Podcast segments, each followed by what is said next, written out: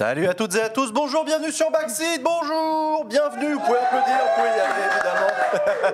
merci le public, merci à toutes et à tous, soyez les bienvenus, bonjour le chat, comment tu vas le chat? Bienvenue tout le monde, très content de vous retrouver pour cette nouvelle émission de Backseat, comme tous les jeudis en direct sur ma chaîne, votre émission politique pour la présidentielle de 2022. On va passer, euh, on va passer deux heures et demie ensemble les amis, on va parler de plein de sujets d'actualité, et pas avec n'importe qui, puisque cette semaine encore, je suis accompagné de trois merveilleux chroniqueurs, en commençant par Usul, salut Usul. Oui, bonjour, oui. Ça va? Oui, oui ça va. Oui, oui. C'est bon, t'es là, t'es avec C'est nous? bon, c'est bon, je suis là. ouais. Super, eh ben, très content de te retrouver avec nous également Léa. Salut Léa. Bonsoir.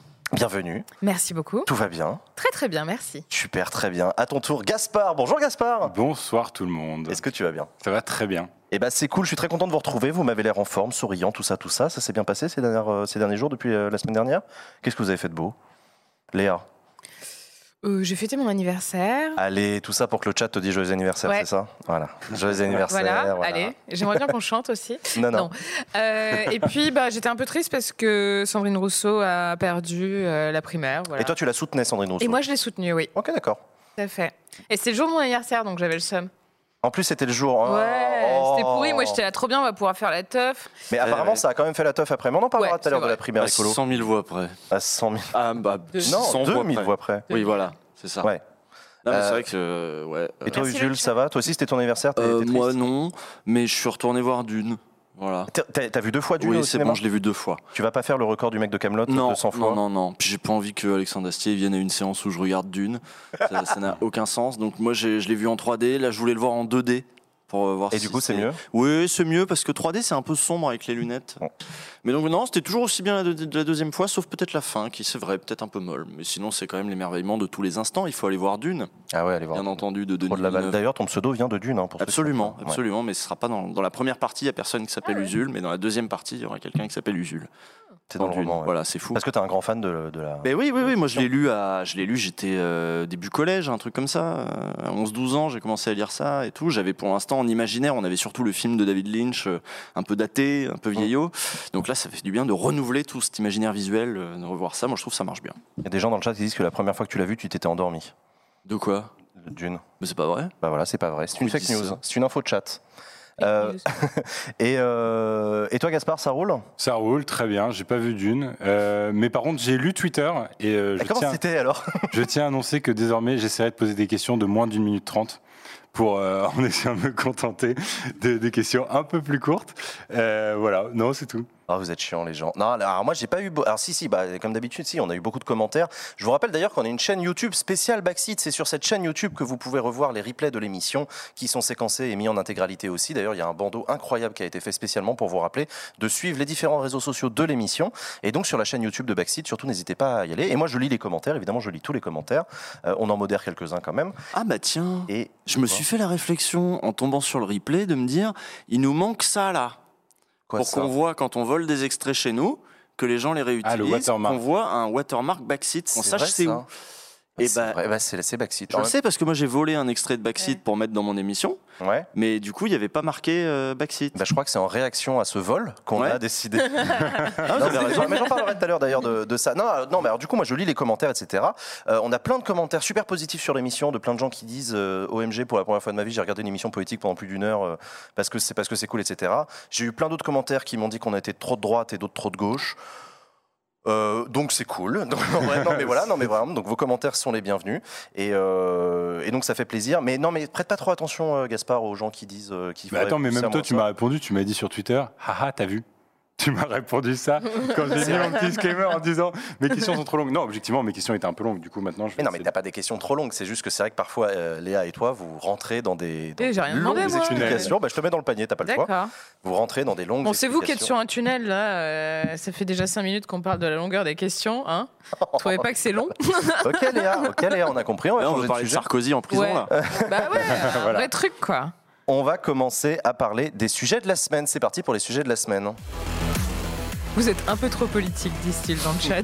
On est un peu trop politique. On bah, politise tout. On va là. parler de jeux vidéo après, t'inquiète pas, ça va arriver. Euh, mais avant ça, comme on est très chiant, on a envie de parler de politique quand même, et notamment la primaire, la primaire Allez. des écolos, ça y est, on a le résultat, c'est bien Yannick Jadot qui a remporté d'une courte tête le second tour de la primaire des écologistes, et qui sera donc le candidat de ce camp-là à l'élection présidentielle. Euh, Qu'est-ce que je voulais dire? Oui, une courte tête à 51,03%. Est-ce que le score vous a surpris? Moi, oui, moi, ça m'a surpris.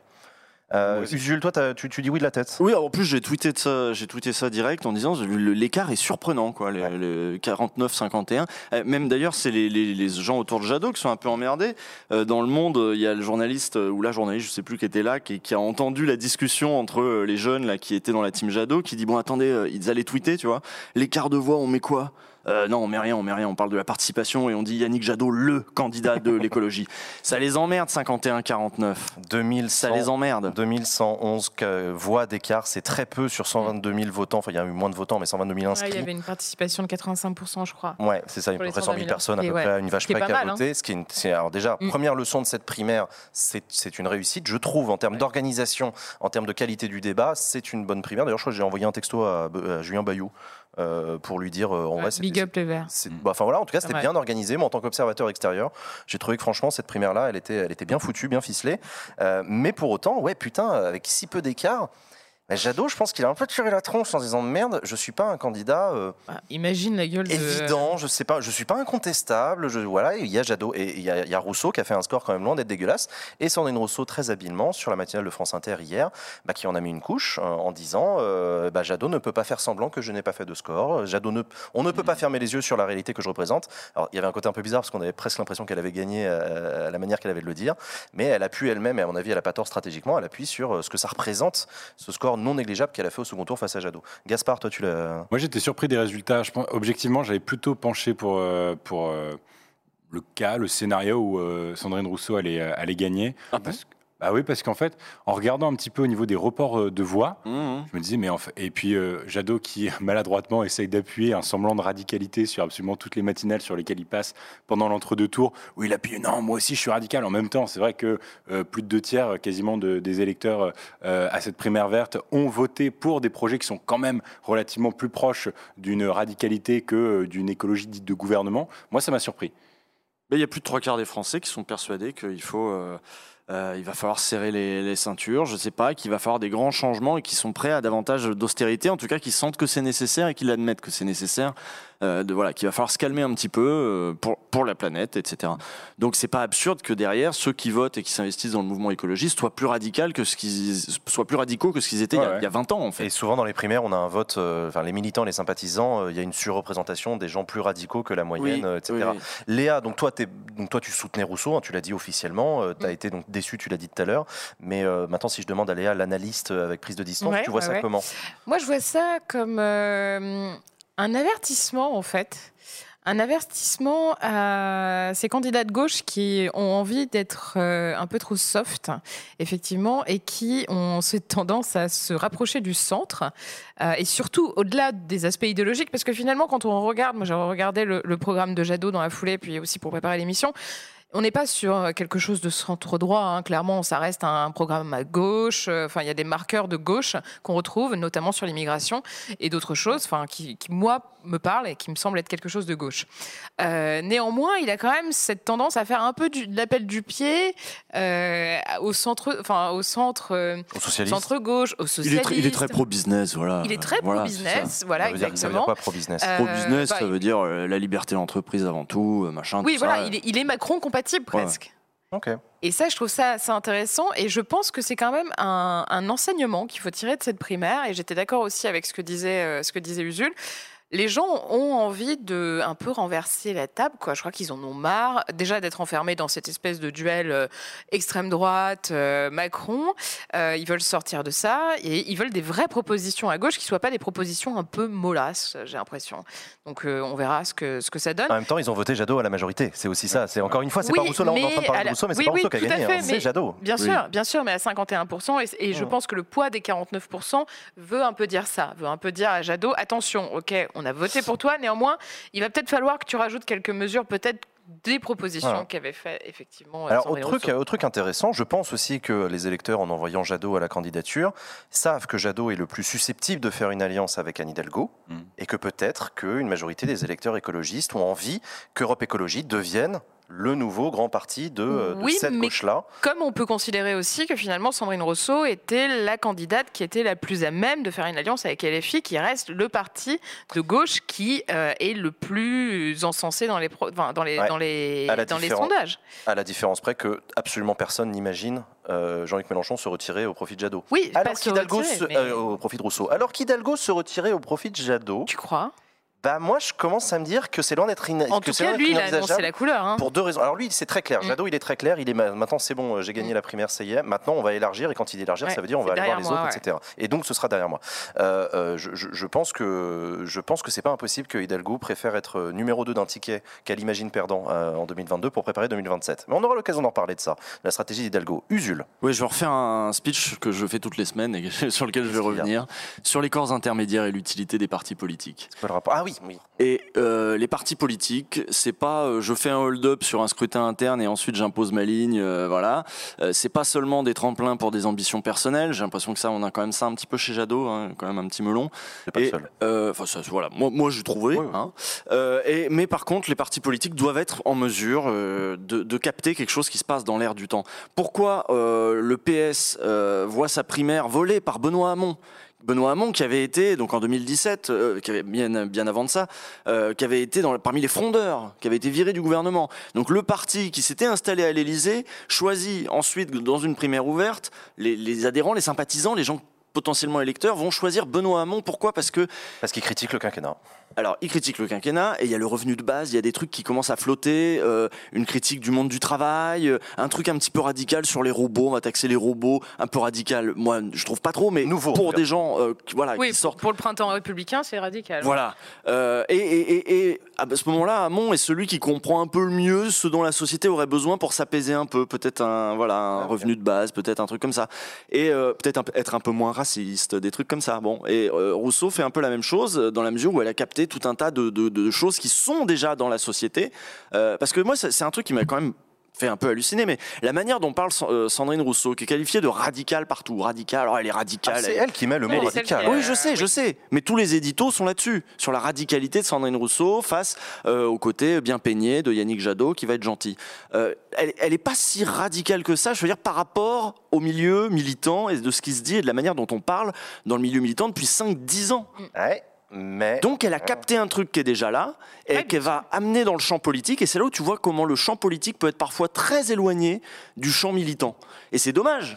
Oui, mais je reviens encore une fois sur le fait que c'est une primaire ouverte, ça s'adresse justement à autre chose que des militants, Mhm. justement à des sympathisants qui sont moins radicaux que les militants. Ben moi, je dis ouais. que les partis gagnent et les candidatures peuvent gagner parfois quand ils arrivent à reprendre ça, des choses qui euh, sont déjà dans la société et qu'ils arrivent à les amener sur le, sur le champ politique, Oui, même s'il y a un prix à payer. euh, bien Il y a sûr. un prix à payer, c'est que Et tu bouscules un jeu euh, qui est bien en place et des médias qui ont l'habitude d'utiliser des mots, de ne pas en utiliser d'autres. Imposer à des fait. nouveaux mots, ça se met, ça a un certain coût quand même. Et là, on a bien vu que malgré, alors on parle de 51-49 aujourd'hui et je finis là-dessus, euh, faudrait voir que les dispositifs médiatiques n'étaient pas exactement les mêmes. Ils n'ont pas eu le droit au même traitement, euh, Jadot et, et Rousseau. hein. Rousseau, c'était vraiment, elle s'est fait pilonner euh, non-stop. Ah, Jadot, sur les, oui, sur les débats. de télé, Jadot, oui, d'accord. c'était le ah bah lui il est raisonnable, lui il est gentil. Je veux dire, voilà, il y en a une qui a été défoncée et l'autre qui a été encensée par les médias et derrière on arrive à un petit 51-49. Ouais, ouais, je, vois ce que tu veux dire. Autre sujet en lien avec ça, euh, dans la foulée de cette euh, victoire de Yannick Jadot, je veux pas dire de bêtises, je crois que c'est Daniel Obono, euh, la, la députée de la France. Insoumise, Qui, s'est les adressé électeurs. aux électeurs de Sandrine Rousseau en disant bah, Vous avez, euh, votre candidate a perdu, désolé pour vous, vous avez un candidat, c'est Jean-Luc. Euh, Est-ce que la France Insoumise a raison de faire cette strate? Bien sûr, je pense que c'est intelligent de leur part. Est-ce que Sandrine Rousseau est susceptible de larguer Jadot en cours de route et de rejoindre Jean-Luc Mélenchon? Qu'est-ce que vous en pensez? Je te vois faire non de la tête, Léa. Non, alors j'aime beaucoup Daniel, hein, merci, mais non, merci. Enfin, Pourquoi? je pense que parce que c'est. Alors, tu vois, Jules, ce que tu disais, à mon avis, est très juste. Et d'ailleurs, ça s'est ça s'est vérifié, du coup, pour avoir quand même bien traîné au sein de l'équipe de campagne euh, ces derniers temps. Euh, Il y a beaucoup de personnes de génération, qui est donc Génération, je vous le rappelle, c'est le mouvement qui a été créé, par Benoît Hamon quand, euh, enfin, au lendemain de 2017 et qui s'est barré du PS. Donc il y a quand même effectivement ce, ce vase clos entre Génération et la team Rousseau, qui euh, est moins vrai euh, côté LFI. Enfin, les gens qui, étaient chez Génération ne sont pas forcément LFI. Donc je suis pas certaine que ce soit un électorat que euh, Jean-Luc Mélenchon arrive à capter. Par ailleurs, ce qu'il faut pas oublier, c'est que euh, les, sympathisants et les, soutiens de Sandrine Rousseau sont des soutiens qu'elle est arrivée à se créer lorsqu'elle était aussi euh, militante féministe. C'est en dehors, elle est partie de la vie politique pendant un certain temps. Elle a créé une association. Elle a beaucoup, beaucoup, elle s'est beaucoup investie dans le milieu militant. Et tu parlais de militantisme tout à l'heure. Militantisme vraiment euh, au sens associatif, au sens euh, en dehors de la politique institutionnelle. Et c'est ce qu'a fait Sandrine Rousseau pour revenir ensuite avec ces soutiens-là et les réintégrer à la vie politique, ce qui n'était pas forcément évident. Et ça, c'est quand même assez intéressant. Donc ces personnes-là, ils n'ont pas envie de voter pour Jean-Luc Mélenchon parce que Jean-Luc Mélenchon, bah, ça reste un vieux mec qui est là depuis super longtemps et qui représente la politique politicienne et qui représente une, une forme de politique encore partisane et institutionnelle. Et les gens n'ont plus envie de ça, je pense, pour beaucoup. Et c'est aussi pour ça qu'à mon sens, la, candidature de Sandrine Rousseau permettait quelque chose de nouveau. Mais je, mais je pense qu'elle aurait fait du bien au camp euh, LFI si elle avait accepté. Mais je suis d'accord avec ah Oui, ça aurait fait du bien au camp LFI, mais je ne suis pas certaine mmh. que ses soutiens aient envie de ça. Ouais. Gaspard. En tout cas, ce qui est sûr, c'est que cette position, euh, la position de la candidate, euh, enfin de l'ex-candidate Rousseau, aujourd'hui, elle n'est pas claire sur le sujet. Ah elle n'est pas claire du tout. Et moi, ce que je souligne, c'est deux choses, deux interventions de Jean Bayou, une sur ce plateau et une autre un peu un peu avant à la journée d'été, aux journées d'été des Verts, où euh, Julien Bayou précisait euh, il n'est pas question de se ranger derrière euh, quelconque. Aujourd'hui, cette fois-ci, c'est pour nous. Les Verts vont y aller. Pas question de se ranger ni derrière le PS, ni derrière LFI, ni derrière, personne. Cette fois-ci, c'est pour nous. Donc là, première chose sur la première chose sur laquelle il risque de se contredire. Et la deuxième chose, c'est que ici sur ce plateau, il nous disait que tous les candidats s'étaient engagés à se ranger et à soutenir le candidat qui gagnerait cette primaire verte. Or, pour le cas, pas super clair. Je, suis d'accord avec toi, je ne vois pas Rousseau faire une Manuel Valls, pour dire ça comme ça. Mm. Je n'imagine pas effectivement Rousseau euh, dédire de sa propre parole après la confiance qu'elle a créée. Ça va dépendre de la candidature de Jadot, ça va dépendre de ce que va faire Jadot. Parce que on parle de Rousseau, on peut parler aussi de son état-major et de ses équipes de campagne. Est-ce que elles vont s'intégrer plus ou moins bien à l'équipe de campagne maintenant, qui est celle de Jadot hein? C'est en, gros, c'est l'équipe de campagne de Jadot maintenant qui va mener la campagne d'Europe Écologie Les Verts, en, en agrégeant quelques autres soutiens qui viendront un peu de chez Piolle, un peu de chez euh, euh, ouais, bateau, je sais bateau, pas. Ouais, ouais, je pense. Oui. oui. Et euh, mais euh, l'équipe de Sandrine Rousseau, voilà, c'est qui avait une sociologie un petit peu différente, qui était beaucoup de gens qui venaient pas directement de, de cadre d'Europe Écologie Les Verts, mais qui, venaient, qui venaient un peu d'ailleurs. Euh, voilà, ou de génération d'ailleurs. Mmh. Euh, bon, là, il y a l'équipe, il y a la candidate, et puis il y a tous ces gens qui ont voté pour Sandrine Rousseau parce qu'ils se disaient ça va être autre chose. Euh, je veux qu'on parle de politique autrement. Cette femme-là arrive à le faire et qui derrière se retrouve avec Jadot. Je suis pas sûr que cet électorat-là, qui s'est enflammé pour Sandrine Rousseau, ait envie de voter Jadot derrière. Je, vais prendre le contre-pied un peu de ce que tu as dit. Je suis pas non plus sûr, en effet, qu'ils aient envie de voter Mélenchon directement. Peut-être une partie, oui, mais peut-être pas tous. Mais comme une partie ira voter Jadot par ailleurs. Et, il va faire la campagne de Jadot. Mais moi, ça m'intéresse que l'autre truc aussi que je me suis dit en voyant cette primaire, c'est que euh, c'est un peu une mauvaise nouvelle pour les socialistes aussi, quand même. Alors, ah c'est vrai, que, c'est vrai que, que, euh, Jadot a 51% et pas vraiment dans une position de force aussi idéale que ce qu'il aurait mm. voulu vis-à-vis d'Hidalgo, même s'il est quand même dans une position de force, pour une autre raison, c'est quand même que les Verts, eux, les écolos, eux, ont fait une primaire. Et que donc il a 100 euh, 000 personnes qui ont voté, dont 50 000 qui ont voté pour lui, là où je rappelle que le Parti Socialiste a décidé cette année que euh, ça allait être Hidalgo et pas de débat, et c'est comme ça, on est entre nous, etc. Donc à mon avis, là, Olivier Faure-Jadot, euh, ils vont devoir négocier et l'image du parti est super abîmée en plus au Parti socialiste, ce qui n'est pas du tout le cas chez ELV ou, chez les Verts. Ça dépend de qui, mais ouais. Aujourd'hui, bah, moi j'ai l'impression que c'est Jadot qui, va être le, en tout cas, qui est le plus crédible aujourd'hui aux yeux de, l'électorat français pour porter euh, cette euh, sociale écologie euh, plus que Hidalgo. Je, suis d'accord avec toi. Je, pense que, encore une fois, malheureusement, c'est les sondages qui vont être aussi juges de paix. C'est-à-dire que si la campagne d'Hidalgo ne prend pas, euh, mais que celle de Jadot continue à bénéficier d'un ah. élan euh, post-primaire intéressant, euh, je, moi, j'imagine bien, à l'heure actuelle, je, vois un scénario où Hidalgo se range derrière Jadot. C'est comme ça que je le vois. Mais peut-être que dans un mois, je dirais autre chose. mais elle est quand même maire de Paris depuis des années et elle a fait ses preuves par rapport à un eurodéputé. européen, ouais, bon. Je sais pas, en termes de crédibilité, je vois pas pourquoi elle a moins de crédibilité que Jadot. Bah, le pas tant apprécié que ça. Si tu parles à des Parisiens euh, en temps, enfin, dans son mandat de maire de Paris, ça, ils l'ont réélu tout de même. Ils l'ont réélu quand même assez confortablement. Euh, là où il y a peut-être une question de crédibilité, c'est pour l'autre raison que tu apportais, c'est la, la, la, C'est plus le PS le problème. Le problème, c'est le logo PS, hein, qui est, totalement décrédibilisé aux yeux de tout un électorat de gauche. Et je suis pas persuadé qu'en une campagne, grâce à grâce à Hidalgo, ils réussissent à recoller les morceaux et à refaire un grand PS triomphant. J'y crois pas du tout. Donc, euh, donc on va suivre tout ça évidemment de très près dans les prochaines émissions de Backseat. On va continuer à, à voir ces évolutions dans ce camp-là. autre sujet qu'on voulait aborder ensemble, les amis, c'est euh, la question de la PMA et de la bioéthique, puisque ça y est, euh, ça y est, le- le- les décrets sont parus hier matin, les décrets mettant en œuvre la promesse du candidat Macron d'ouvrir la PMA aux femmes seules et aux, couples de lesbiennes. Euh, la loi avait été votée en juin dernier après des années de, de batailles euh, politiques et, et parlementaires. C'était une promesse, l'ouverture de la PMA euh, pour toutes. Euh, du candidat euh, François Hollande dès 2012, qui avait finalement décidé de retirer cette, euh, ce sujet-là de la loi manif pour, de la loi mariage pour tous, pardon. Non mais on va en parler de la manif pour tous justement après, c'est pour ça que je me suis trompé. Donc voilà, les socialistes ne l'ont pas fait, mais Macron l'a fait. L'ouverture de la PMA pour toutes, c'était très attendu par les associations féministes, par les associations, par les femmes concernées par le sujet et par toute une partie de, par toute une partie de la Macronie. Qu'est-ce que qu'est-ce que je voulais dire? La question de la loi bioéthique, moi j'ai eu l'impression que cette loi, elle, elle était absolument passionnante, mais elle a duré tellement longtemps dans son débat, elle était tellement euh, profonde, etc., qu'elle n'a pas mobilisé les foules. Euh, pas, pas du tout au niveau de ce qu'avait été l'ouverture du mariage pour tous. Euh, Est-ce que vous, c'est un sujet que vous avez suivi au cours des dernières années, la loi bioéthique? Moi, absolument pas. hein, je Très bien, t'es passé, t'es passé Voilà, ouais. oui, absolument pas. Mais Ouais, est-ce que c'est lié au fait- ce qu'on appelle les fameux sujets sociétaux. J'ai beaucoup de mal avec ce Si, mot moi j'avais suivi, mais uniquement sur la PMA, à vrai dire. Et j'avoue que la- le reste du projet de loi, euh, je l'ai complètement, euh, enfin, je complètement occulté. J'ai pas du tout regardé ce qu'il y avait. Alors qu'apparemment, il y a quand même pas mal de choses à l'intérieur. J'avais suivi la PMA parce que, bah, forcément, j'avais accompagné quelques assos féministes dans leur, euh, dans leur euh, euh, plaidoyer. Et euh, ça, c'était un enjeu. Enfin, ça fait. euh, le texte, il a été en discussion. Il, il a été en, en lecture quatre fois à l'Assemblée nationale. C'est un truc de malade, quoi. Quatre fois. Quatre fois, quatre fois parce qu'il y a eu, euh, il y a eu, euh, oh, je ne vais pas rentrer dans le détail, mais en gros le Sénat à majorité les Républicains euh, ne s'est pas mis d'accord avec l'Assemblée nationale à majorité la République en marche, et donc il y a eu des allers-retours du texte. Ouais, aussi. Et puis même au sein, euh, au sein de l'Assemblée, il y a eu des discussions compliquées. Il y a eu de l'obstruction des LR et tout. Enfin, ça a été compliqué. hein. Ça a été très compliqué. Et ça a été Mm. terriblement compliqué pour les femmes qui attendaient, en fait, avec impatience, cette disposition. On va rentrer quand même dans le détail justement de cette combat parlementaire parce que je le trouve plein de plein d'enseignements assez intéressants, notamment sur la République en marche. Il se trouve qu'au sein de la République en marche, il y a eu une division sur ce sujet de la bioéthique. Parce que ce sont des sujets difficiles qui touchent à l'intime et donc un peu à ch- chacun député en tant que personne doit prendre des positions indépendamment de la logique de parti. Mais on a quand même vu voilà, un groupe de, de députés de la République en marche qui était plutôt favorable euh, à l'ouverture, au, libéralisme politique au sens de- de- d'ouverture du mariage, de, de- de, de tolérance, euh, etc., euh, sur les questions de féminisme et d'LGBT, et une autre partie de la République en marche, plutôt issue de la droite, plutôt rétive, à l'idée de faire évoluer ces choses-là, etc. Moi, sur le moment, je me suis dit quand même, on a un petit peu un retour au clivage gauche-droite au sein de la République en marche. Est-ce que vous voyez ça de la même manière que moi ou pas? Léa?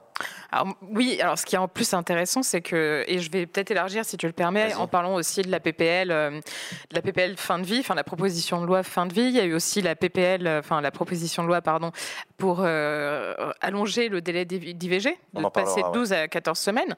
Et ce qu'on voit, c'est que finalement, hormis euh, le projet de loi sur la bioéthique, le reste, ce sont des, ni- des initiatives parlementaires. Donc moi je me dis tiens c'est intéressant je trouve que limite les, les députés de la République en marche et ils l'ont bien prouvé d'ailleurs parce qu'ils poussent ils ont poussé pour la PMA ils ont poussé ils continuent à pousser pour la PPL fin de vie ils continuent à pousser pour euh, pour que le délai d'IVG d'IVG pardon soit étendu On peut rajouter le cannabis aussi. même On si peut c'est pas rajouter le cannabis, absolument. c'est ça, ouais. Euh, pour certains là encore bon c'est pas c'est c'est moins c'est moins évident mais, euh, Ouais, mais quand même. la PPL fin de vie, je la trouve vraiment particulièrement intéressante à cet égard, parce qu'il y a quand même 300 députés euh, de la majorité et autres euh, groupes qui se sont réunis pour demander au gouvernement, demander à Jean Castex d'inscrire ce texte à l'ordre du jour avant la fin du quinquennat. Donc c'est quand même très emblématique. Et pour la première fois, je voyais un rapport de force très clair entre le Parlement, enfin pas le Parlement puisque le Sénat est exclu, mais l'Assemblée nationale en tout cas, et le gouvernement. À croire que le gouvernement finalement est beaucoup plus réactionnaire que euh, les députés de la République en marche. Donc c'est assez intéressant. Et par ailleurs, il y a eu des évolutions gouvernementales pendant les... Parce qu'il y a eu 4 ans quand même hein, de négociations sur ce truc-là, euh, mais c'était Buzyn, euh, Belloubet qui ont été Ouais. remplacés euh, aussi. Bah attends, et puis Donc, au début, ça aussi, c'était, ça a aussi euh, joué ça, hein, parce tout à que, fait. à mon avis, les deux nouvelles ministres, euh, enfin Éric Dupond-Moretti d'un côté et euh, Olivier Véran de l'autre. Ah bah Véran était Euh, tout à fait favorable. Alors déjà. Véran à titre personnel, il vient de la Ouais. gauche, hein, Véran, donc il était plutôt Ouais. favorable à ça. Euh, mais même, je crois qu'en tant que nouveau député, ils que nouveau ministre, ils se sont dit attends, je vais pas m'emplafonner direct la majorité, j'ai besoin de me faire des copains. Donc on va y aller non, un non, peu mollo. il y avait. euh, attends, il y a Gaspard qui Une prend la parole. illustration assez claire, mais je parle sous ton contrôle Léa, parce que pareil, moi je suis pas un grand expert euh, de cette loi bioéthique. Il y a quelque chose que j'ai appris moi en faisant mes recherches, c'est euh, la technique euh, ROPA, R-O-P-A, c'est comme ça que ça se dit? Bon, en tout cas, pour, pour vous expliquer, c'est quand euh, il y a un couple lesbien euh, qui euh, souhaite faire un don d'ovocytes à sa partenaire. Mhm. Et ce qui s'est passé de manière très concrète, c'est que les députés LREM ont poussé pour que ce don d'ovocytes d'une femme Mhm. à sa femme euh, puisse se faire. Sauf que, en fait, très concrètement, euh, il y a une députée, enfin, la plupart des députés LR qui ont dit non, c'est une forme de GPA si on fait ça. Et euh, finalement, alors que ça avait été, il y avait une impulsion en plus de ça de la part des assos LGBT envers les, les députés LREM pour faire passer cette technique repas, donc de don d'ovocytes, à sa partenaire. Euh, finalement, c'est Agnès Buzyn et Olivier Véran qui ont dit non, on ne peut pas le faire, c'est contraire à notre éthique, euh, c'est un don dirigé de gamètes. Un don dirigé. Et est-ce que finalement, quand on fait. euh, euh, moi, moi, ce que j'ai pas compris, c'est ce don dirigé comme si c'était un acte invasi- invasif. Et quand ils parlent de don dirigé, en vérité, ils disent euh, c'est de, de donner un peu. Mais en fait, finalement, un sperma, quand tu. je comprends. spermatozoïde.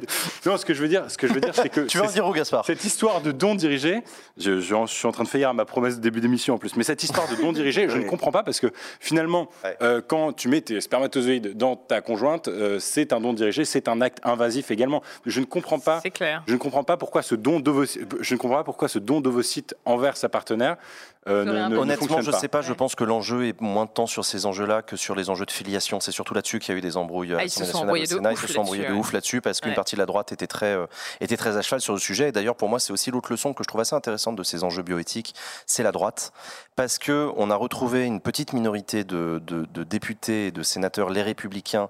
Très, euh, très opposés à toute évolution, etc. Et on a vu aussi les, les réseaux de la manif pour tous, donc euh, essayer de se réchauffer. Il y a eu des mailing lists qui sont partis, il y a eu des textos qui ont commencé à circuler en mode venez, on refait le second tour de la manif pour tous, acte 2. Euh, parce que rappelez-vous, la manif pour tous, euh, à l'époque de, de l'opposition, donc ça a été un vrai moment fondateur de, de la droite, euh, la manif pour tous. Faut, Ah faut, oui, faut- faut pas la négliger, c'est un moment important dans l'histoire de la droite en France. Euh, avait dit euh, on sait très bien que derrière le mariage pour tous, il y a la, la PMA puis la GPA. C'était leur argument. Et donc là, ils ont donc ils sont opposés au mariage pour tous, ça a été voté. Et donc là, ils ont dit ah bah ça y est, vous nous faites le coup de la PMA, on l'avait bien dit, etc. Donc il y avait une vraie envie du côté d'une partie de la droite de se remobiliser dans la rue, et ça a pas pris du tout. Ils n'ont pas réussi, putain. La seule fois qu'ils ont fait une grande manif à Paris, c'était après le vote du texte en première lecture. Donc déjà, bonjour ta mobilisation. Euh, et puis ça n'a pas pris, ça n'a pas marché, ils n'y arrivent pas. Et moi, j'en viens à me poser la question de savoir est-ce que la droite a pas beaucoup, a pas en fait évolué? Ça y est. Entre 2013 et 2020, en fait, il y a un truc. C'est la société, c'est pas la droite. Oui, c'est pas la Non, droite. bah oui, mais c'est la ça, société, mais ouais. du coup la droite aussi. Ben oui. J'ai l'impression que, pareil, il y, a un- il y a un truc, ça a, été, ça a été relevé par des, par des journalistes du journal Le Monde qui ont regardé tous les débats à l'Assemblée nationale. Ils ont dit qu'il y a eu beaucoup moins d'homophobie dans les propos des, pro- des députés de droite que, ce qu'il y avait en rapport au 2013. mariage pour tous. C'est qu'il y a une espèce d'intégration de l'idée. Moi, j'ai vu des gens de droite me dire oui, bon, écoute, il y avait le mariage pour tous à l'époque, je m'en souviens, mais maintenant c'est bon. Enfin, Sous-entendu, bon, voilà, écoute, écoute, non, mais très J'ai bien. j'ai envie de dire comme, euh, comme Sandrine Rousseau, oui, les temps changent. Oui, enfin, excuse-moi de mettre ça en résonance avec ce que tu dis aussi souvent, qui est la droitisation du débat public. Je Ah trouve. oui, mais pas sur toutes les questions. Et ben voilà, bah, Pas sur sur cette toutes les question-là, moi je trouve ça intéressant de dire, j'ai l'impression que la société française, depuis la manif pour tous, Non, mais bah, oui, elle a oui, fait oui. un bond en avant dans, le- dans le- dans le sens de plus d'acceptation, de Oh, plus de Il y a tolérance. encore des irréductibles. hein, Toujours. euh, Oui, mais regarde, ils sont méga minoritaires. Mm. Mais regarde, tiens, Boutin ne représente plus rien. Poisson, il rejoint Zemmour. Tu vois, ces gens-là, en fait, Bah, cette Zemmour, il représente 13% dans les sondages aujourd'hui. Zemmour, ils sont. Ouais, oui, non, c'est vrai, t'as raison. mais prenons Pascal Pro par exemple. Mais c'est un bon exemple. ouais. Bah oui, parce que lui, il est turbo-raciste, pas de problème. Il fait des plateaux entiers de racistes où il parle euh, d'islam pendant une heure, etc. Et puis la PMA, par contre, oh non, la PMA, d'accord. Non, non, parce que moi je vois bien ma, ma fille ou je sais plus quoi, enfin je sais plus ce qu'il a, mais il y a une histoire familiale parfois, et puis au bout d'un moment, en fait, parfois t'es bousculé par tes enfants, par, euh, Ouais. par ah oui, bon d'accord, la société avance, et peut-être que euh, il y a 20 ans c'était pas le cas, et peut-être qu'il y a encore des familles dans lesquelles les vieux sont euh, réticents, ils sont pas chauds, ils achètent le Figaro Vox, ils voient quand même les trucs, mais, mais bon. Mais bon, en même temps, leur fils, euh, il, s'est- il, est, il est avec un homme, et bon, bah, c'est comme ça. Et puis bon, bah, c'est peut-être pas plus mal. C'est mieux que quand on l'insultait, ou qu'on le reniait, ou que des familles se brisaient. Ça, ça passe mieux. Je sais pas. Il y a peut-être un, peu- un truc comme ça aussi qui se passe. Ouais, non, mais t'as peut-être raison. Je- peut-être que je le mariage pour tous a aidé en fait. Mais je pense que, oui, Souvent, que- les- que les- l'apocalypse euh, euh, n'a pas eu lieu. Puis il y a ouais, des- il y a des, exactement. il y a des oui, familles bourgeoises dans lesquelles il y a plus de chances qu'il y ait un homosexuel qu'un musulman à un moment, quoi. Ça, c'est sûr. ouais. De fait. Oui, oui, oui. oui, non, je vois ce que tu veux dire. Non, mais je pense qu'effectivement, enfin, finalement, le fait d'avoir poussé via euh, le mariage pour tous, c'est comme pas mal de, de, de réformes, en fait. Tant que le législateur ne passe pas par là, euh, les gens sont contre. Et puis après, quand c'est rentré dans la loi et dans le, dans le quotidien, dans le paysage euh, au quotidien, finalement, ça passe. quoi. C'est peut-être ça aussi. Euh, Il y a un autre sujet qui, euh, sur lequel il y a encore un blocage, c'est sur la question de l'IVG. La fameuse, euh, tu en as parlé tout à l'heure, euh, euh, extension du délai de recours Mm. à l'IVG de 12 à 14 semaines. Là aussi, on sent une volonté d'un certain nombre de députés de la République en marche d'avancer et on sent une réticence du gouvernement qui a bien l'intention de, de renvoyer ça au calendes grec. Est-ce que vous pensez qu'Emmanuel Macron veut garder ça pour sa campagne? Sous-entendu, je, précise ce que je suis en train de dire, Emmanuel Macron euh, a bien une grosse faiblesse sur sa jambe gauche, on va le dire, donc il pourra, il pourra dire la PMA. Regardez, il y a eu la PMA, on a avancé là-dessus. Euh, Regardez deux, trois autres dispositifs qu'on a mis en place, on a quand même fait des trucs un peu et de droite et de gauche, mais il a besoin de garder quelques cartouches de gauche, euh, sur des marqueurs identifiés à gauche, pardon, dans sa campagne, et peut-être qu'il veut se réserver l'IVG, le délai de, de l'IVG pour sa campagne. Non? Toi, tu fais non de la tête, Ah, tu je, crois pas? je sais que non, a priori, non. Il était furieux, furieux, furieux que les députés votent pour. Puis il l'a dit dans Elle, il est absolument pas favorable. Pas une seule seconde. Genre, euh, c'est niet. Niet, niet, niet. Il n'y a pas de raison. Je vois pas comment il peut euh, back up là-dessus. Avec son Peut-être sur la fin de vie. Je le vois mieux évoluer sur la fin de vie que Ouais. sur l'IVG, sincèrement. Mais il a bien commencé là. euh, Cette, enfin, rien que ce mois-ci, il y a eu euh, euh, la contraception euh, prise en charge pour euh, les femmes de moins de 25 ans. Il y a euh, ce sujet euh, de la prise en charge également. Bon, d'ailleurs, c'est ma carte blanche, donc je ne vais pas spoil, mais euh, de euh, des, des psys, en fait, euh, juste Ouais. des- voilà, la prise en charge des psychologues. Ouais, il lâchera pas d'un à ses tête, limites. ouais. Ouais. non, mais en tout cas, il est, ça commence, ça commence. Et euh, non, mais la fin de vie, ça revient en plus avec Lynn Renault à l'Assemblée nationale cette semaine. Oui, oui, oui. Donc, euh, Ouais. je sais pas. Moi, je le vois plus faire un petit move sur la fin de vie que sur euh, l'IVG. Oui, ça Je- intéresse plus les vieux, c'est les Ouais, vieux qui voilà, votent pour lui. Donc, euh, il y et, a euh, quand même un dernier sujet hein, sur cette espèce de micro-rébellion en interne des députés En Marche qui veulent aller plus vite que le, que le chef de l'État avec le gouvernement. C'est aussi un aspect, un aspect très sociologique de toute cette génération de néo-députés En Marche Mm. qui veulent pas être élus l'année prochaine. Donc ils sentent bien que Ouais. là, ça y est, c'est les derniers huit mois de leur euh, candidature, de leur mandature, de leur vie politique et ils vont s'arrêter. Mais il y a un petit côté YOLO. Il y a un petit côté, bon, attends. Comme chaque fin de Est-ce- Est-ce qu'il au serait pas temps, tu vois, c'est un peu tard, est-ce qu'il serait pas temps de, euh, bah, je sais pas, ouais, de, de- de poser mes horaires, de mes ovaires sur la table et d'y aller euh, en disant, bah moi je suis pas d'accord avec le gouvernement, bah ouais, moi je veux que ça avance, donc on y va. Caroline Janvier sur le cannabis. Ah bah il y en a plein qui font Ouais, il y en a hein. plein. Je, je- Ouais. je le sens un peu chez Bah, certains députés quand j'en parle avec qu'on eux. avait reçu sur la fin de vie, elle est à fond quoi. Sur la fin de vie, sur les évolutions institutionnelles, il y a une Mm. Nous l'avait dit, on en parlait un peu en backstage avec elle aussi. Tu, tu la sens avoir envie d'avancer beaucoup plus vite et beaucoup plus loin que.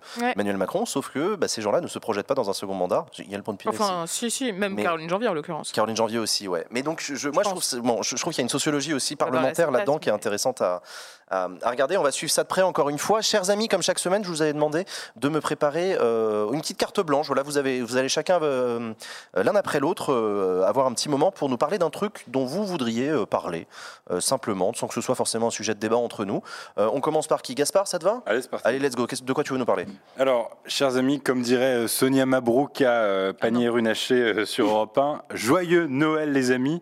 Euh, moi j'avais envie de vous parler aujourd'hui du fait que le président de la République euh, n'a jamais aussi bien porté son prénom. Dieu est parmi nous, hein, c'est la signification d'Emmanuel. Il a envoyé valser les barrières budgétaires et le budget 2022, comme vous l'avez peut-être vu dans la presse aujourd'hui, est vivement critiqué par l'opposition, mais pas que, également par le euh, Haut Conseil des finances publiques, qui est, pour expliquer au chat, une euh, instance euh, complètement indépendante qui est chargée d'évaluer la crédibilité Et par lui aussi. et par lui Attends, attends, attends, donne-le-moi, je vais le montrer à la caméra. et par Édouard Philippe. Kung Fu Panda, là. Il est... Par Edouard Philippe. Kung Fu Panda, Kung ouais, Fu Panda qu'on embrasse et que j'aimerais bien qu'on reçoive sur le plateau de Backseat d'ailleurs. Et ce, Continue, ce- Gaspard, c'est ce- Gaspard. ce dernier cadeau en, en- en date du chef de l'État, on l'a pu le lire hier sur euh, son Insta, c'est euh, l'annonce des consultations de psychologues qui seront désormais intégralement remboursées à partir de 2022 sur orientation par un médecin. Ça, ça peut changer euh, pas mal de choses. C'est ce qu'on a pu lire en tout cas sur, voilà, sur son Insta, un super poste et une réforme qui risque de séduire un certain nombre de jeunes Français qui ont quand même pas mal douillé euh, ces dernières années avec des confinements à répétition et euh, notre morale qui a été pas mal foutue en miettes. Mais finalement, j'ai envie de poser la question, et peut-être euh, que vous aurez un avis là-dessus. Est-ce que tout ça, c'est pas une fausse bonne nouvelle? Bon, je passerai le fait que quand Véran annonce la gratuité, la gratuité, hein, il dit de la contraception pour les femmes de moins de 25 ans, il y a 21 jours, le 9 septembre 2021, on utilise le mot gratuit. C'est important de ressouligner que le la grat- euh, gratuit et pris en charge, c'est deux mots différents. Ça ne veut pas forcément dire la même chose, comme si personne, au fond, ne payait pour cette mesure sociale qui est euh, tout bien toutefois, mais c'est important de souligner que c'est pris en charge et pas gratuit. Et qui surroche ici pour les séances de psy, soi-disant euh, remboursées, c'est que seules les séances plafonnées euh, à 30 ou 40 euros seront pris en charge. Je ne sais pas si vous avez consulté un psy euh, déjà, si vous avez déjà cherché un psy, mais bonne chance pour trouver à ces tarifs-là et de trouver des professionnels qui seront OK de pratiquer ces, ces tarifs, particulièrement ceux qui sont en région parisienne. Avant de rembourser la séance chez les psychologues libéraux à des tarifs à côté de la plaque, est-ce qu'il ne serait pas temps d'améliorer la prise en charge dans les services publics? J'ai une psychologue qui m'a écrit sur Instagram et qui me dit aujourd'hui il y a plus de six mois d'attente dans les CMP. Les CMP, c'est les centres médico-psychologiques. Je vous pose la question, est-ce qu'il ne faut pas euh, plutôt euh, améliorer Les services CMP. publics Merci Gaspard pour cette carte blanche. Merci à toi. Euh, Léa, est-ce que, tu, est que tu veux nous dire quelque chose? Oui, bien volontiers. Je vais commencer par un fémage. Euh, donc je ne sais pas si vous savez ce que c'est. Comme un hommage, mais pour une ça, femme. Pour une femme, Ouais. Exactement. Ah Et c'est un fémage à Jennifer Philippon, qui est morte hier, en fait, euh, tuée par son compagnon, euh, alors que leurs quatre enfants étaient présents à leur domicile. C'est le 88e féminicide depuis le début de l'année. Donc voilà, je voulais commencer là-dessus. Je continue dans ma lignée euh, sur la protection euh, et la promotion des droits des femmes pour vous parler de la campagne Double Peine. Je ne sais pas si vous en avez entendu parler, si vous avez vu ça sur Twitter. C'est Oui. un hashtag. En fait, c'est un appel à témoignages qui a été lancé par des militantes, des journalistes et des associations pour recueillir les témoignages en fait des femmes qui sont victimes d'agressions sexuelles et qui vont dans les commissariats et qui euh, souvent se prennent des remarques du genre euh, ah vous avez été violée mais est-ce que vous avez joui? Euh, ah il vous a mis une main au cul mais bon quand même fallait pas mettre une jupe comme ça. Ah vous avez été filmé sous votre jupe? Ah oui non mais faut pas porter des jupes aussi courtes. Enfin bref tout ça tout ça.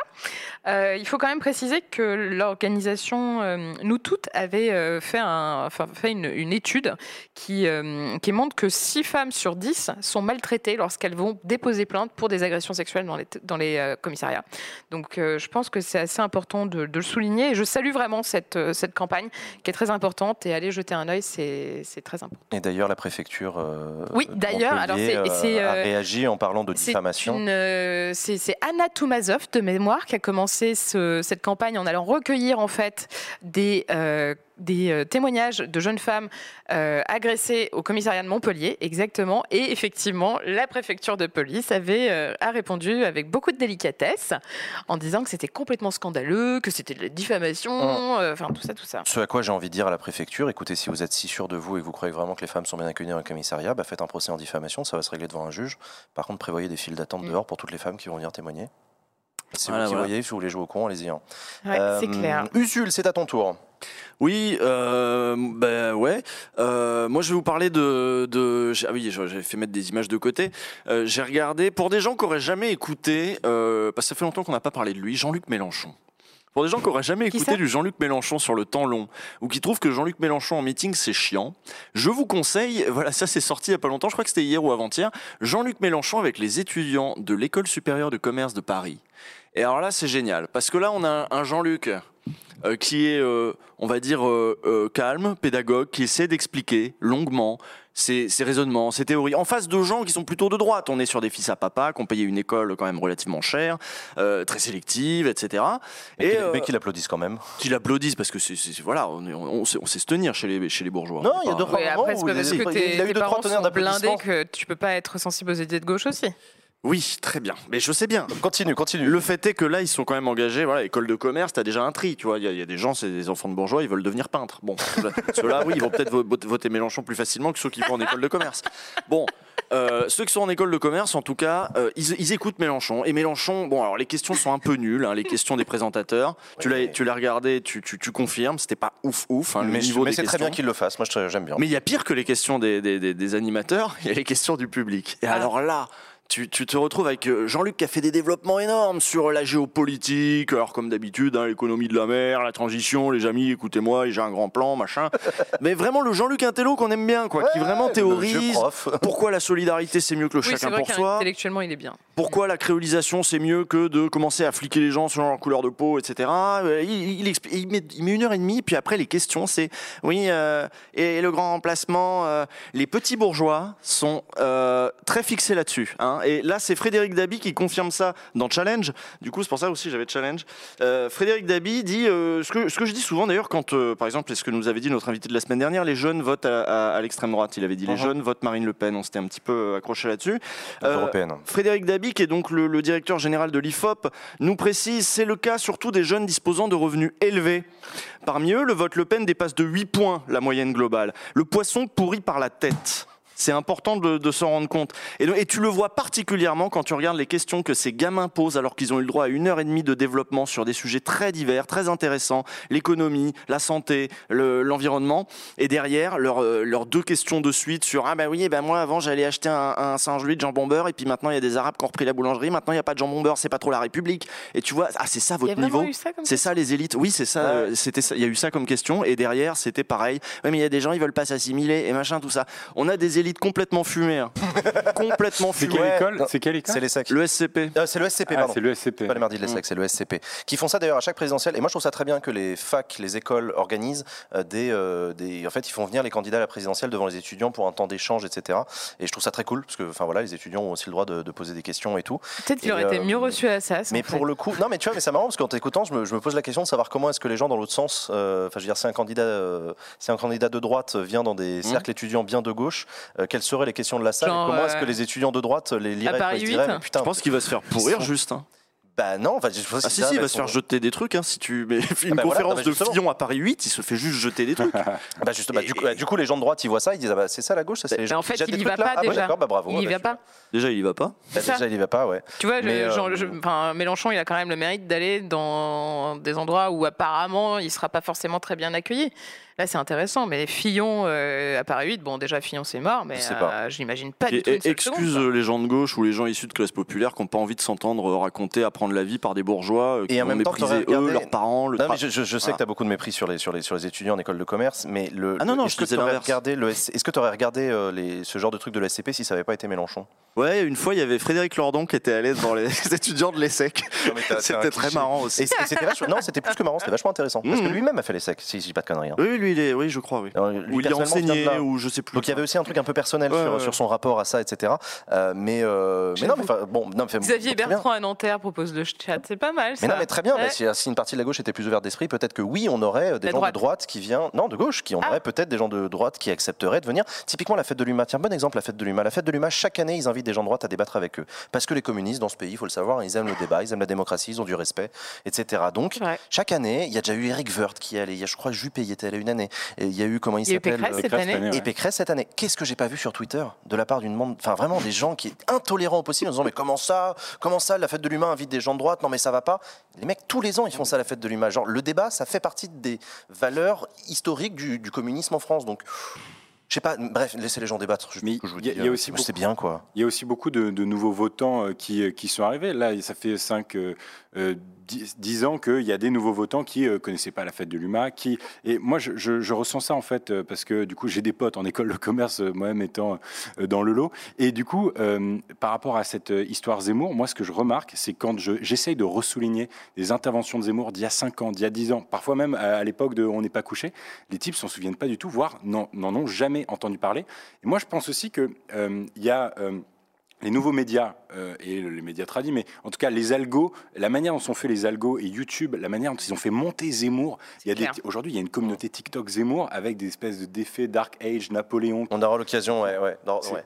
Euh, du coup, dernière carte blanche, c'est la mienne. Alors, j'avais pas vraiment préparé un truc, mais, euh, mais comme vous le savez, du coup, la semaine dernière, il y a eu le débat Mélenchon-Zemmour. Il se trouve qu'il y a plusieurs streamers, dont Hugo, euh, Hugo Sardoche, Denis Herraz, etc., qui ont voulu le streamer, sauf qu'ils n'avaient pas demandé les droits et que BFM TV a décidé de striker pour, euh, pour, euh, pour au contenu droit d'auteur. Ça a généré un débat sur, euh, sur Twitter. J'ai été pris à partie par, par plein de gens parce, qu'ils- parce que moi, je suis un historique de la politique sur Twitch, etc. Donc, y y a- c'est un sujet un peu complexe. Il se trouve que j'ai rencontré BFM TV aujourd'hui. On a eu l'occasion d'en discuter parce que je voulais qu'on se parle de ce sujet-là et, et d'autres. Et, euh, et pour le coup, c'est assez intéressant parce que clairement, tout le monde identifie le fait qu'il y a un enjeu, en fait, sur la possibilité d'avoir accès à la politique pour les jeunes sur des plateformes comme Twitch. Euh, personne n'est, euh, en tout cas du côté de BFM TV, de ce qu'ils m'ont dit, ils sont, ils sont en fait plutôt conscients du fait que c'est important de, laisser les choses se faire, qu'en tout cas nous on puisse avoir, enfin nous les gens sur Twitch on puisse aussi avoir accès à la politique.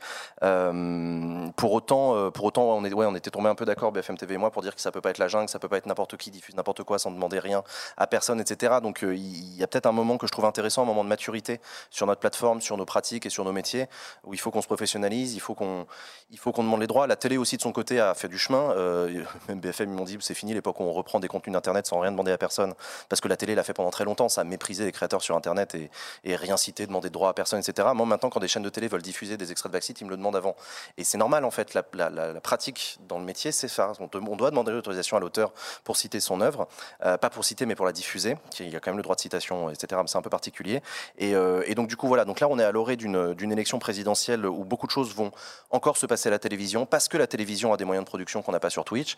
Moi j'ai créé Backseat pour justement qu'on ait plus besoin que de la, que de la de la, de la télévision pour, euh, pour, euh, pour se parler de politique et tout. Donc je suis très content qu'on ait des invités politiques qui viennent ici. Mais, mais voilà, il y a, y a- y y a une crise de maturité actuellement, je, je trouve, sur Twitch et qui et que, et que j'ai hâte de voir les développements qu'on va avoir. Et pour l'instant, de ce que j'ai à la télévision, les interlocuteurs que j'ai seront loin d'être débiles.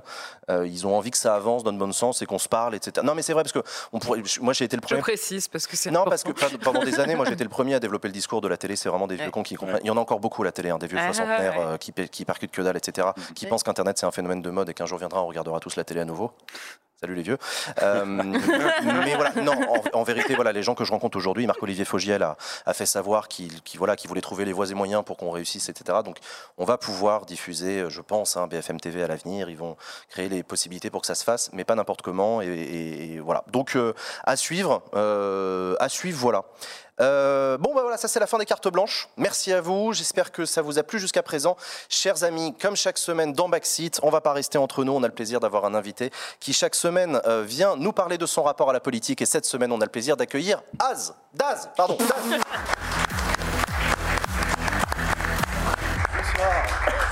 Bonsoir, bonsoir. Salut Daz. Alors Az, c'est le nom d'un mec qui bosse ici et qui est euh, live prod. Ok, C'est pour ça que doit j'ai être la confondu. famille.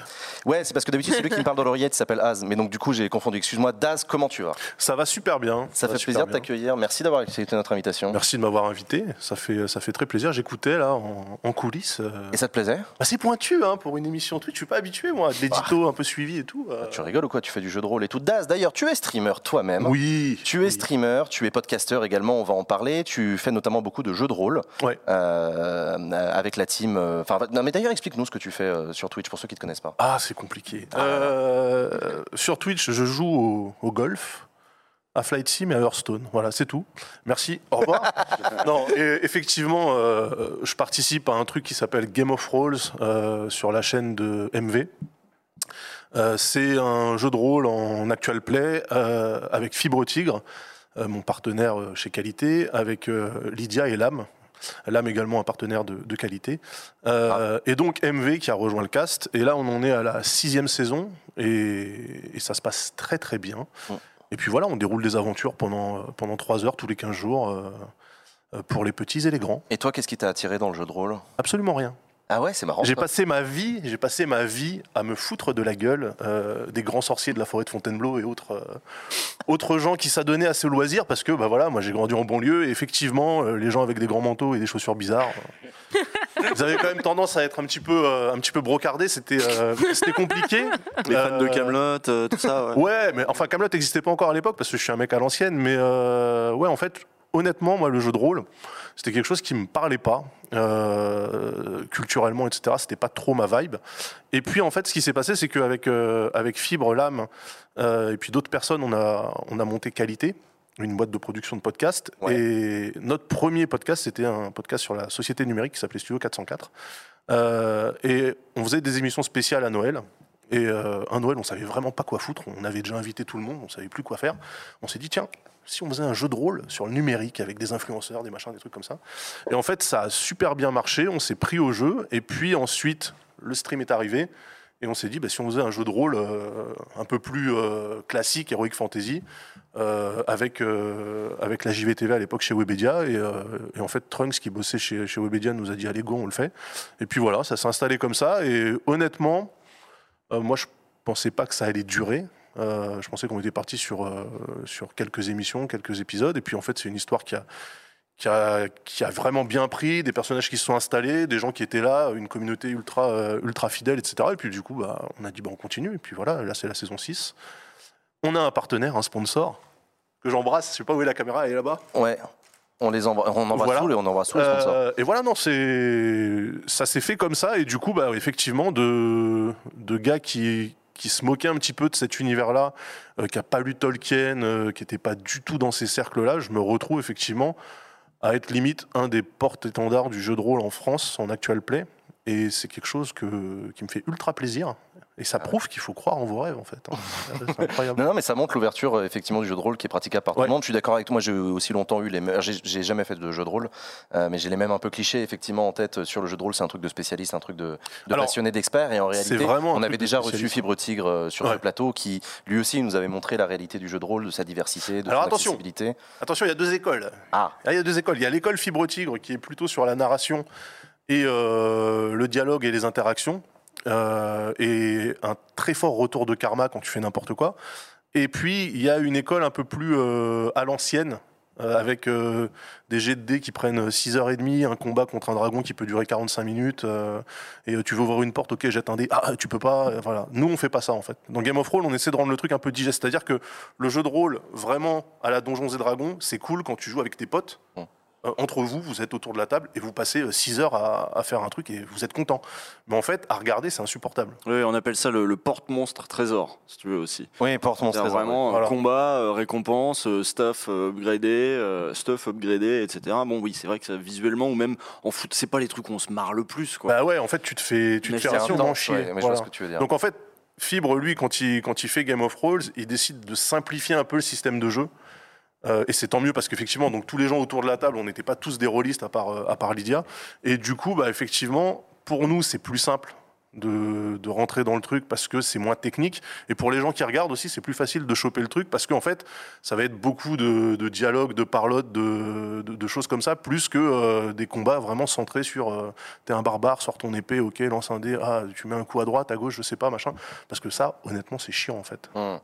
Euh, vous avez déjà fait du jeu de rôle? Alors toi, Usul, je, je sais que oui. Euh, bah oui, mais ça, c'est. Ah mais non mais Usul, C'est voilà, c'est voilà. Mais moi, je, moi, je dis voilà, j'ai dit que j'en avais jamais euh, fait, jamais vraiment. Léa, jamais eu l'occasion? Moi non plus, mais euh, plus on en parle, et en plus la dernière fois on a eu Fibre aussi qui est venu, plus j'ai envie d'essayer quoi. Mais oui, c'est bien. hein. Bah ouais, et non, en, plus, il parlait de la possibilité de faire des jeux de rôle politiques. Ouais. qui peut Ça, être très serait très. Et moi, quoi. je, justement, je m'emploie à mettre un petit peu de politique dans le jeu de rôle. Donc, j'ai j'ai un kink pour les personnages qui virent plutôt à droite. C'est quoi un king, pardon? C'est un, Un fantasme. Un petit fantasme, un petit, euh, un petit violon dingue. Désolée. Un violon dingue.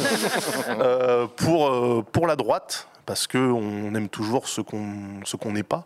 Euh, et du coup, euh, j'essaye de- d'insuffler un esprit de droite traditionnel dans mes personnages et ça marche plutôt pas mal. Alors ça, c'est intéressant parce que du coup, tu fais très bien la transition avec la suite de mes Ah questions. bah, c'est incroyable. Comme chaque semaine, euh, comme chaque semaine, bah voilà, tu sais que tu es dans Backseat, qu'on parle de politique ici.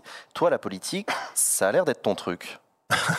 non, mais c'est vrai. T'étais un mec politisé. Alors, je suis politisé simplement parce que euh, sur Twitter, je me bastonne avec, euh, Avec qui? avec tout le monde. En fait, j'ai une, euh, j'ai une règle, c'est que je considère tous les twittos comme des personnes à part entière. ok? Donc, en fait, je fais pas la, la Ah, différence Par à quoi? Bah, par rapport aux gens, par exemple, qui vont filtrer un petit peu en disant non, moi je réponds qu'aux mecs qui ont plus de 10 000 abonnés, ou moi si tu as 3 abonnés, je te, je te nique quand même, c'est pas grave. En fait, il n'y a, pas de- y a pas d'exclusion. Je suis, euh, je suis universaliste. Tous les twittos, tous les twittos pour moi, sont euh, des partenaires de baston potentiel. Mais là, on parle de euh, Twitter, mais avant ça, toi, Daz, ton rapport personnel à la politique. Ouais. C'est un truc qui t'intéresse, la politique C'est un truc qui te passionne C'est quoi? Ça vient d'où? En fait, la politique, euh, parce qu'en fait, le, le fil de pensée, c'était que comme je me bats sur Twitter, les gens partent du principe que je suis politisé. Moi, je suis pas politisé, je suis juste, j'essaie de pas être un connard. Et le problème, c'est que dans la société dans laquelle on vit, quand tu essayes d'être un petit peu, de, de penser aux autres, pas penser qu'à ta gueule, etc., faire attention à ce qui se passe, comprendre euh, les choses qui, par exemple, t'échappent un petit peu, ou euh, euh, par exemple la, la cause féministe en tant qu'homme, tu vois, tu peux, tu peux effectivement ne pas être complètement perméable à ce truc-là. Et donc, le fait d'essayer de comprendre ce qui se passe, de déconstruire un petit peu, etc., forcément, chez plein de gens, on va se dire Ah, le mec, il se politise. Non, je me politise pas, j'essaie juste de pas être con, en fait. Est-ce que les gens qui, sont pas, qui pensent pas comme toi sont cons Il y a beaucoup de stupides. Franchement, souvent, ouais. En fait, en fait, non, mais honnête- Ça, c'est votre honnêtement, non, non, mais honnêtement, honnêtement, moi, je suis euh, vraiment, je veux donner sa chance à absolument tout le monde, ok? Euh, mais je me suis, euh, enfin, j'ai fini par accepter le fait que bah, 80% des gens avec qui j'interagis sur Internet sont des abrutis. Enfin, c'est- c'est comme ça en fait, mais c'est pas grave, c'est pas grave. Si je dois être le porteur de lumière pour que ces gens en fait se disent ah peut-être qu'on a, peut-être qu'on réfléchit de traviole, etc. Ça me dérange pas. Je Mais pense qu'on ça m'intéresse. Tu penses que ça, tu penses que ça leur est utile quand tu parles de bagarre, quand tu dis que, que, que tu les éclates les mecs sur Twitter et tout? Tu crois que J'adore. tu crois que tu leur apportes de la lumière?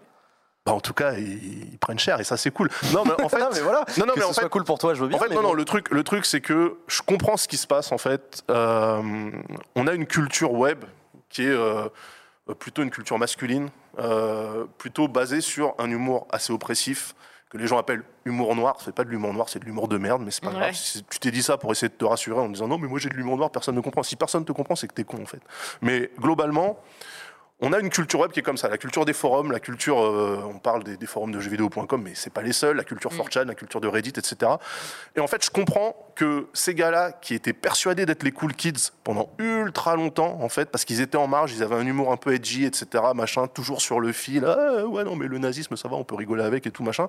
En fait, je comprends que ces gars-là se sentent euh, atteints dans leur chair quand, en fait, la société en face leur dit, mais les gars, vous êtes juste des connards. Ouais, c'est un peu la ligue du Je- Et jeu. je comprends, mais ouais, et je comprends complètement ce truc-là. Je comprends ce truc-là. Donc ouais. les mecs, en fait, ils sont crispés parce que tous les trucs qui leur ont permis de se construire, on est en train de leur dire, c'est pas ouf. Depuis le départ, c'est pas ouf. C'est juste que maintenant, il y a des gens qui vous le disent. Avant, en fait, on le disait pas parce qu'on ne vous voyait pas. Maintenant, tout le monde se croise sur les réseaux sociaux. Et en fait, ce que vous, vous considérez comme c'est l'humour et la société, elle est, elle est comme ça, en fait, c'est pas, c'est pas la réalité. Et ces gens-là, en fait, plutôt que de justement faire le geste de se dire, tiens, je vais me poser deux, trois questions, je vais, je vais me poser, peut-être qu'effectivement, je devrais changer des trucs, ils préfèrent se dire, ouais, en fait, c'est les autres qui me comprennent pas et on peut plus rien dire, et nanani, Et et puis je vais voter Zemmour, et puis gna gna. Et est-ce que euh, ce que euh, Usul disait sur la jeunesse, euh, la jeunesse qui vote euh, turbo droite, euh, moi ça me ça me fume. J'arrive pas à comprendre comment des mecs de 22 piges ils peuvent euh, ils peuvent sentir une communauté d'idées avec un type comme Eric Zemmour. En fait, ça, ça me je dirais pas que ça me terrifie parce qu'ils sont pas terrifiants. Parce qu'il y a ça aussi, hein, il faut pas, vous inquiétez pas, les mecs, les mecs d'extrême droite, ils sont pas, faut, faut pas croire que euh, descendront dans la rue et puis ça sera la nuit des longs couteaux. Je pense pas que ça se passera comme ça. Euh, si ça arrive, bah, il y aura du répondant en face. J'ai, j'ai pas de doute là-dessus. Je connais, je connais mon pays. Mais, euh, mais, mais vraiment, ouais, le, le fait qu'il y ait, euh, notamment dans les cercles qui sont plutôt aisés, euh, ce genre de, de pensée que moi je considère comme une pensée un peu simple, simplette, c'est-à-dire que tu t'adresses uniquement aux conséquences, jamais aux causes. Donc euh, voilà, l'immigration, il y a le grand remplacement, tous ces trucs-là, en fait, c'est c'est quand même le niveau zéro de, de la réflexion, Mm. tu vois, sur, euh, sur la société euh, et, et- et ce vers quoi on va, on- on- là où on avance. C'est vraiment, euh, c'est C'est une pensée défensive, comme tu le disais. C'est Ouais. une pensée défensive de ah, je veux que ça reste, euh, Réactionnaire. Je veux que ça reste comme, euh, comme je veux. En fait, c'est même pas, je suis- je suis même pas sûr que ça soit de la défensive. Je pense plutôt que c'est une pensée ultra simpliste. En plus, oui. Et que, euh, en fait, c'est pour ça que des fois, moi, quand je me couche le soir, je me dis putain, ça doit être trop bien d'être de droite. Parce que tu penses que tu as tout compris. Tu vois, Euh, la, société, que- la société elle le est simple. Non, à gauche, à gauche, en fait, le problème, c'est que nous, à gauche, et je me considère euh, un peu de gauche, même si effectivement, euh, j'ai pas tous les attributs des gens de gauche. Par exemple, je sais pas faire du diabolo ou, ou jouer du djembé, tu vois.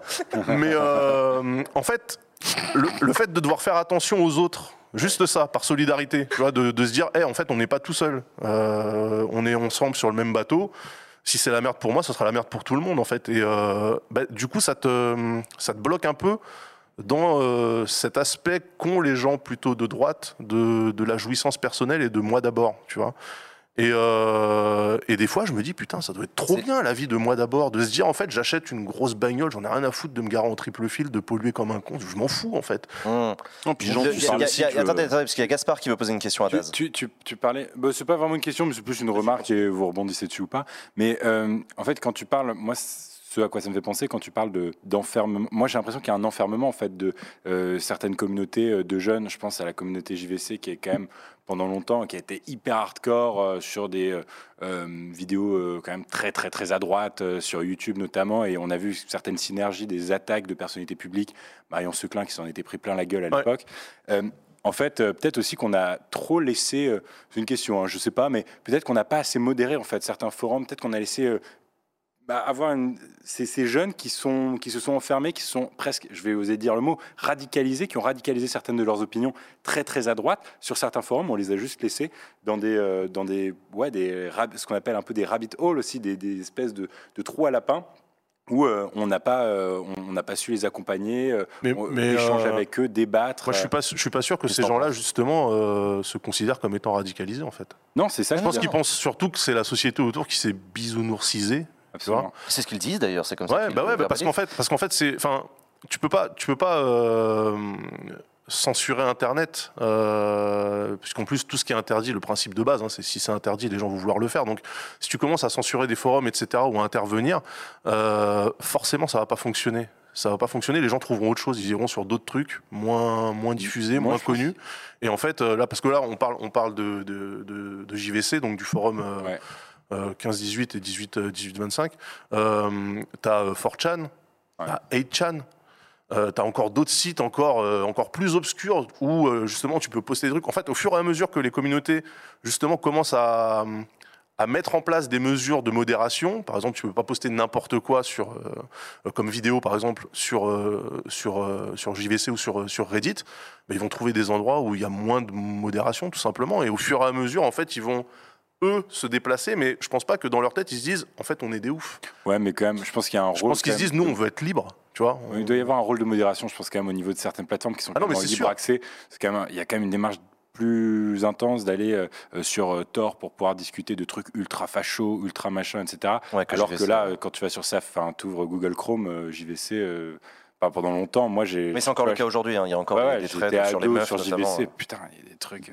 Mais, Ouais. euh, mais, je, je- je reviens sur, ta, sur, sur, sur la manière que tu as de présenter la droite et la gauche. J'ai un peu l'impression que tu fais une opposition entre le camp du bien et le camp du mal. En fait, la gauche c'est bien, la Ouais, droite c'est mal. Mais c'est pas moi qui, c'est pas moi qui le fais en fait euh, quand je vois des, quand même. quand je vois, non mais en fait, c'est à toi que je pose la question et c'est comme ça que tu me réponds. C'est ça que je trouve intéressant. Non, mais en fait, le truc, c'est que tu vois euh, justement des gens qui te disent oui, le camp du bien, justement, en en parlant comme ça, tu vois, qui parlent de la bien-pensance. Mais à quel moment, en fait, être, être bien-pensant, c'est mal Tu vois, j'arrive pas à comprendre comment les gars, ils sont tellement dans leur, euh, dans, leur propre opposition qu'ils partent du principe que les progressistes et les bien-pensants, c'est les ennemis. Et moi, c'est un truc qui me surprend parce que euh, tu peux avoir des positions euh, assez fermes sur certains sujets. Être contre le progrès, moi, c'est quelque chose qui je, je comprends pas. Les gens qui veulent revenir au 19e siècle, euh, Zemmour qui te parle d'une France qui finalement a jamais réellement existé. Je pense que c'est euh, la France d'Éric Zemmour, c'est le Paris d'Amélie Poulain. En fait, c'est un truc. euh, c'est peut-être dans certaines brochures euh, à l'Office du tourisme euh, au Japon, tu vois, qui te présente Paris comme une ville incroyable. Mais euh, je veux dire, si tu es, en prise avec ton environnement depuis, depuis 40, 50 ans, je comprends pas comment tu peux te retrouver dans ce que euh, une personne comme Eric Zemmour te présente comme plan pour le pays en fait globalement ça me et, et c'est pas être c'est pas dire le camp du bien le camp du mal ou, ou autre c'est que de toute façon effectivement quand on est sur les réseaux sociaux on est forcément clivé tu vois donc on va se taper on va se Mais bastonner moi, c'est une question que je trouve intéressante. D'ailleurs, ton rapport aux réseaux sociaux et à Twitter, tu l'as dit tout à l'heure un peu Ouais. rapidement en disant que c'est- quasiment un terrain de jeu ou un terrain de combat. En tout cas, c'est comme ça que tu le vis. c'est les deux ouais Ouais. Et toi, tu toi, vois quoi? Tu vois une forme de militantisme, d'engagement, de volonté de défendre euh, ton camp? Ou c'est un jeu? Ou c'est. C'est un jeu, c'est une cour de récré. Twitter, c'est une cour de récré. C'était ce qui avait été expliqué à l'époque du scandale de la Ligue du LOL pour expliquer pourquoi justement certains avaient des comportements outranciers. Euh, c'est une cour de récréation et euh, c'est un lieu d'interaction. Enfin, tu mêles tout sur Twitter. Tu mêles du pro, euh, du perso. Toi, tu- t'es pas forcé de le faire. Ouais, mais en une fait- pratique de Twitter. En fait, moi, je le, le- le truc de base, c'est que moi, j'ai j'ai décidé, et ça, c'est c'est ma ligne éditoriale personnelle, Ouais, explique-moi. ouais. de dire que euh, sur Internet, je suis comme, comme dans la vie, en fait. Tu vois Donc, euh, tu me croises dans la rue, tu me croises sur Internet, je suis la même personne. Il n'y a pas de rôle, il n'y a, pas de- il y a pas de plastronnage. euh, ce que, les, les propos que je tiens sur Internet, si je te croise en vrai, je vais te les je vais dire la- de la même manière. Il n'y a pas de, de notion de je suis derrière un clavier, je suis à l'abri, donc je me permets de, tu vois. C'est pour ça que, en fait, T'as déjà regretté des tweets? T'as jamais supprimé de tweets T'as jamais. euh, J'en supprime euh, très très très rarement. Même quand on me dit ouais là t'as abusé, tu devrais peut-être supprimer, etc. En fait je laisse euh, parce que il y a en fait il y a, une étiquette comme sur le web il y a la étiquette sur Twitter tu as une étiquette. Si tu es un gros compte par exemple, il faut pas que tu t'acharnes sur quelqu'un qui n'a pas autant d'abonnés que toi. Moi ça c'est le truc, ça passe par la fenêtre à la frame 1, ça dégage, je m'en fous. À partir du moment où le mec en face il m'invective, je lui réponds. Qu'il ait un abonné, un million, j'en ai rien à foutre, je, je lui répondrai de la même manière. en fait. L'enjeu, il est peut-être pas le même. Peut-être pas. L'enjeu est peut-être pas le même entre euh, le type qui va euh, penser que tu lui, tu vas pas lui répondre, qui va envoyer une pique gratos avec huit fautes d'orthographe, et toi qui est dans une posture où tu, tu connais euh, ta règle, ton, toi ta doctrine sur Twitter, c'est de répondre à tout le monde. Peut-être que moi, enfin moi, je, ça m'est arrivé de répondre à des types qui sont d'abord hyper agressifs. je leur réponds, ils font. Oh, dis donc, euh, je savais pas que tu allais me répondre. Ah, mais ça, c'est le, oui, le, le dégonflement. Ouais, absolument. Bien sûr, mais ça, mais je l'ai, je l'ai tous les jours. hein. Je l'ai tous les jours. En fait, dès que les mecs ils voient qu'il y a une interaction, souvent, effectivement, ils, ils adoucissent un peu leurs propos ou ils développent ce qu'ils voulaient dire parce que ouais, non, mais je voulais pas dire ça exactement, etc. Ouais. En fait, bah, du coup, si le fait que je te prenne en code tweet et que je t'affiche sur la merde que tu as dite, ça te permet de réfléchir un petit peu et de revenir avec un propos construit, bah, je t'ai rendu service au final. Je crois que ça fonctionne si t'es pas une meuf. Ouais, oui, Par alors. ailleurs, non, parce que parce que c'est un truc, c'est justement un sujet que je voulais aborder. Il n'y a pas un petit peu une culture un peu viriliste aussi dans cette manière sur Twitter d'avoir du débat Ouais, politique un peu à gueule, de. Moi, j'ai toujours un peu l'impression d'avoir une ressucée des années 80 où tu avais les Redskins contre les, contre les skinheads euh, qui se mettaient sur la tronche à coups de batte de baseball. Ouais. Ouais, c'est bien, c'est bien masculin, c'est bien, c'est bien viril comme, Euh, euh, comme ouais, relation au débat public, tu vois. Bon. Ouais, mais en fait, le truc, c'est que euh, je suis pas, je suis pas dans la violence, tu vois. Je suis pas en train de te dire euh, tous les mecs, minimum. tous les mecs qui me manquent de respect. Je suis pas en train de leur, euh, leur donner rendez-vous pour casser la tête euh, au coin de la rue là, et puis vas-y, on va régler ça sur le terrain. En fait, je suis pas en train de te dire ça. Ce que je te dis, par contre, c'est que tout ce que moi je dis, je le pense. Et si je le dis, et si je te le dis à toi. C'est que je le pensais au moment où je te l'ai dit. Donc je vais pas après me cacher derrière mon petit doigt en disant non, mais en fait, c'est pas comme ça exactement que. Si j'ai pris le temps de le taper, c'est que j'ai pris le temps d'y réfléchir. Ok, ok. Et en fait, bah, du coup, effectivement, quand tu mets les gens face à ce qu'ils publient, c'est-à-dire quand tu leur demandes de se comporter en adulte, bah là, effectivement, des fois, on a, euh, on a des gens qui se disent Ouais, non, mais c'est pas exactement ce que je voulais dire. Ah ouais, bah, tu voulais dire quoi? Et surtout, pourquoi tu l'as pas dit dès le départ? Donc, c'est plutôt euh, le fait de, de demander aux gens d'être responsables de ce qu'ils postent. Tu vois, de la même manière qu'on demande aux politiques d'être responsables de ce qu'ils euh, de ce qu'ils prônent. Ouais, bah, t'as que certains- parti. euh. Bah oui, et que certains te disent, ah, non, vous vous rendez compte, si, euh, si on demande aux politiques d'être responsables, il n'y a plus personne qui voudrait être politique, tu vois. Bah moi, ça me, Je suis d'accord, ça, ouais. bah, ça me fait câbler un truc comme ça. Je me dis, mais en fait, euh, on a tout fait de traviole, tu vois. Donc, euh, effectivement, il y a un côté un petit peu euh, va-t-en-guerre. Mais ça, c'est la binarité des réseaux sociaux. Tu es, obligé de. Soit, soit, effectivement, tu passes au-dessus de ça et du coup, tu t'investis dans aucune interaction. Soit, comme, euh, comme Jean le disait, tu restes sur un aspect purement pro et en fait, mon compte Twitter me sert que dans le cadre de mon réseautage professionnel, ce que je comprends tout à fait. Mais en fait, Twitter, pour moi, c'est comme la route. Tu vois, sur la route, tu as des cyclistes euh, qui sont touristes, tu as des mecs qui vont au boulot, tu as des, des euh, routiers qui travaillent directement sur la route, tu vois. Et en fait, tout ce monde-là se croise toute la journée et ça s'insulte au feu rouge, etc. À Twitter, c'est pareil. Ouais, mais c'est un problème. c'est ma, ma- ma manière de voir. c'est ma Je manière peux, de je voir peux la me permettre Alors moi euh, j'aimerais bien qu'on continue cette discussion. Usul, tu voulais dire un sur là-dessus justement. Mais, mais continuons ces discussions. C'est quoi vos rapports Sur vous, là-dessus. au débat sur Twitter? Je- moi, je, je trouve euh, que euh, la violence des réseaux sociaux, la violence de Twitter, calmons-nous, c'est pas ça la violence déjà d'une part, et d'autre part, euh, entendre euh, des gens chouiner parce qu'ils sont maltraités sur Twitter, je sais pas quoi, euh, et que en général, en fait, c'est les gens de droite. Et, et- et c'est- en général, c'est le pouvoir. Je peux tellement pas Ah, attends, attends, peux je, peux finir, je peux finir, je peux finir. Attends, attends, attends, parce que évidemment, je parle pas du harcèlement, etc. je parle de personnalités publiques. De, pe- je parle uniquement de personnalités publiques là, qui euh, chouignent de la violence des réseaux sociaux en permanence. Donc là, je pense Ah à, oui, à. Raphaël Enthoven, à tous les responsables politiques, à tous les journalistes de plateau, etc., qui sont là sur la violence des réseaux sociaux. La différence entre la violence des réseaux sociaux et la violence des plateaux de télé, c'est que les plateaux de télé, nous, on n'y a pas accès. Et qu'ils vont pas l'inviter sur les plateaux de télé. Non. Ils vont pas l'inviter chez Pascal Pro. Il pourra pas répondre quand des mecs lui chient dessus euh, toute l'année sur lui, sur nous, sur nos parents, sur le, tu vois, sur les quartiers, etc. Donc la violence, elle est aussi là. Quand on parlait du fait que euh, les gamins sur euh, les feux- le 18-25, etc., euh, se, se sentent pas spécialement radicaux, bah non. Regardez le reste de la société, regardez ce qu'il y a sur les plateaux, regardez ce qu'il y a dans la presse, Ouais. regardez le discours des politiques. Donc eux, ils se sentent pas violents. Et de la même manière que nous, quand on répond de temps en temps et peut-être de manière un petit peu, euh, parfois on est un peu énervé aussi. On a le droit quand on se fait chier dessus toute l'année, on a le droit de temps en temps s'énerver. Et ben là, on se fait pourrir. Ah la violence des réseaux sociaux. Donc il y, a- il y a un peu une dissymétrie qui fait que euh, bon, il y a la, la- la- la violence tolérable qui est celle de l'ordinaire, de, de- de- des commentateurs ordinaires, de la bourgeoisie ordinaire, du, du pouvoir aussi. C'est exactement ça. hein. Et, la nôtre, ça. par contre, elle est intolérable, elle est violente. Mais c'est tolérable Léa, selon Léa- toi Léa avait pas l'air d'accord avec ça. Léa. Non, bah, Selon toi, Gaspard, Jules, alors. c'est- non, mais moi je suis curieux de- dans ta vision, c'est tolérable pour qui la violence sur les réseaux sociaux? C'est tolérable euh, uniquement pour euh, les politiques? Pour, par exemple, tu vois, je pense à Bilal Hassani, à même euh, l'affaire Mila, ou enfin, ça- ça- certains de ces trucs-là.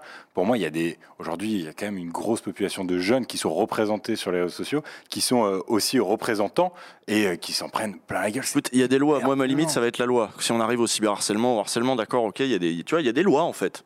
Il y a- Ouais, il y a, mais des lois sur l'injure. Il y a des lois sur l'injure, il y a des lois sur le cyberharcèlement. Après, si je dis Sarkozy en prison, voilà, bon, je crois que.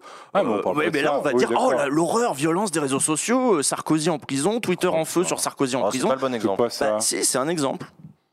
Moi, j'ai pas l'impression que euh, on parle de violence des réseaux sociaux quand euh, on met un mime sur Sarkozy un peu marrant euh, sur le fait qu'il soit encore dans une affaire judiciaire. Pour moi, la violence des réseaux sociaux, c'est des, des messages sempiternellement sous des tweets de meufs ou alors de mecs. Pour moi, c'est ça la violence des réseaux sociaux. Mais le mime sur Sarkozy. En plus, ça, on sait très bien que Twitter, c'est pas ça. Twitter, c'est beaucoup. Enfin.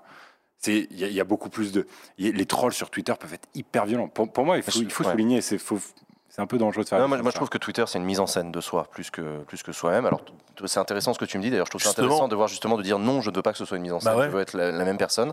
J'ai souvent l'impression, comme le Gaspard le disait, euh, que les gens sont pas vraiment qui ils sont sur Twitter. En Ouais, tout cas, bah oui, beaucoup. hein. ceux Et c'est une mise en scène du conflit, comme à l'Assemblée. Ouais, sauf que l'Assemblée, c'est ouais. je- Putain, j'ai du la mal à démocratie, c'est le gens conflit. T'as les gens Léa. qui s'inscrivent dans cette mise en scène et qui s'inscrivent dans cette violence, et donc d'autres pas du tout. Typiquement, moi, je m'inscris pas dans cette violence. Je vais pas aller insulter les gens. Je vais pas aller, même quand euh, on, m'insulte euh, en DM ou qu'on m'envoie euh, des trucs abominables, parce que franchement, faut voir ce qu'on nous balance, quoi.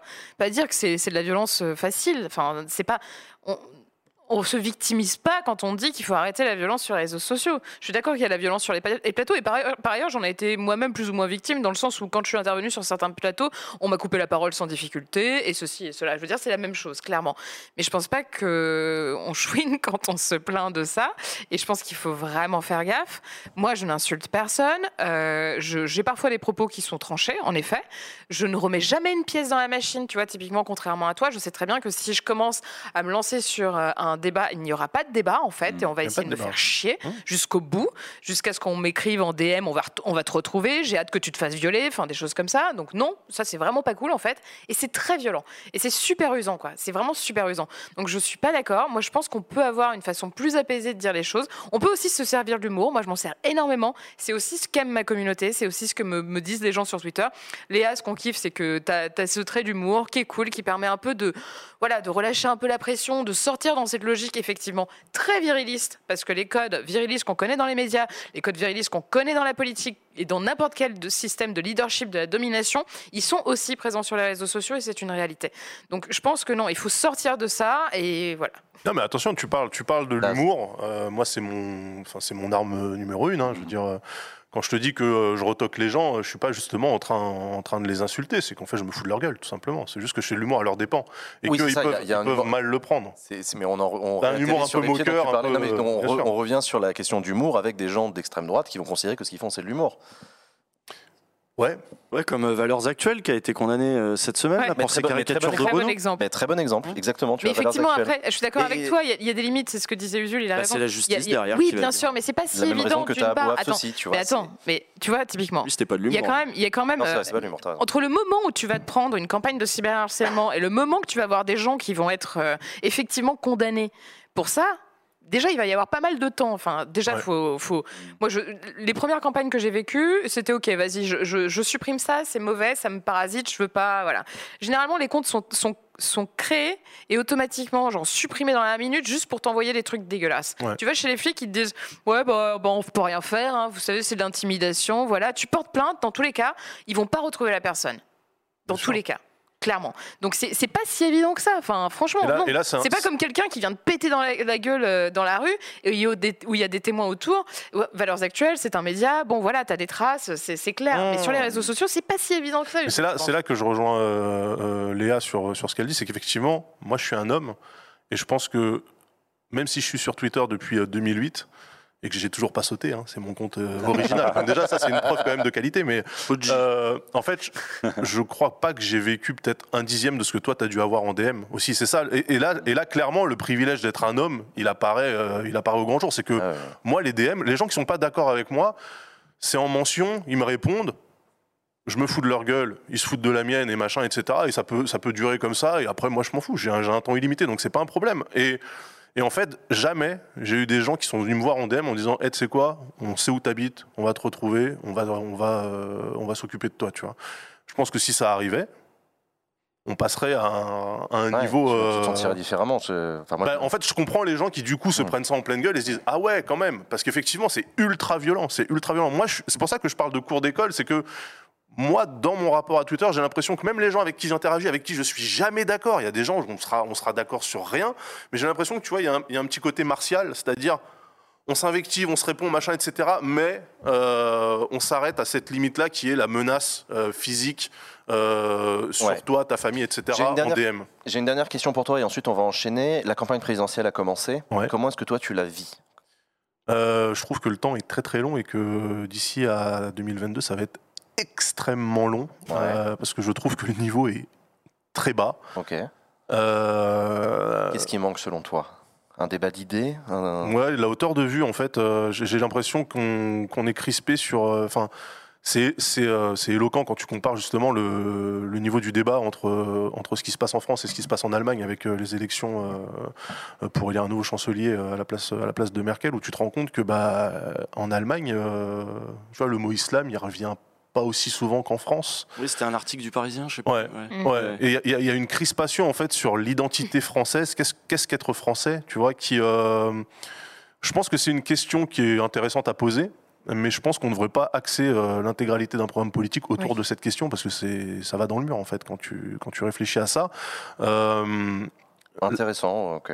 Ouais, en fait, je, je, je trouve que vraiment le niveau est ultra bas. Alors, je peux parler des. euh, parce que je vais avoir 43 ans, donc je peux parler des, campagnes euh, présidentielles de l'époque, tu vois, où vraiment j'avais l'impression que le président de la République, c'était un type qui avait une stature qui était. euh, vraiment au-dessus de la mêlée, tu vois, genre vraiment une, figure. Donc on, parle souvent du général de Gaulle, mais je veux dire, Mitterrand pour moi c'était pareil. Le président de la République, c'était quand même une fonction qui est ultra euh, Noble. respectable. C'est c'est Ouais. pas, c'est pas, c'est pas une reconstruction euh, qu'on fait ça Je me sais, demande. Je m'interroge, tu vois. Je me, moi, Je je, me sais pas, demande. j'ai- comme toi, j'ai pas vécu à ces années-là, mais je me demande Mais si en on fait- fantasme pas. un peu. En fait, je trouve que vraiment, je sais pas si en fait le moment où je me suis rendu compte que euh, le débat politique en France il était éclaté, c'est euh, parce que pour moi c'est Sarkozy. C'est vraiment à, à partir de Sarkozy où je me dis, j'ai l'impression que la fonction présidentielle, elle a été dévoyée. Tu vois, c'est vraiment c'est c'est un truc qui est tombé où Ouais. clairement tu as un gars qui est déjà qui, qui, a- qui avait zéro charisme, qui arrive et qui prend qui prend le truc. Moi je trouve, moi, je trouve ouais, c'est mon avis, hein, mais Ouais, non, c'est ce en fait, j'ai vu Sarkozy et euh, bah, je sais pas, je trouvais que même Giscard il avait plus de présence, tu vois, alors que Giscard quand même euh, c'était pas ouf, tu vois. Mais euh, je sais pas, j'ai vraiment eu l'impression que c'est à partir de euh, donc Sarkozy c'est quoi 2007 2007, ouais. Euh, À partir de 2007, on a vraiment fait tomber le, le- le- le- la, la fonction de président.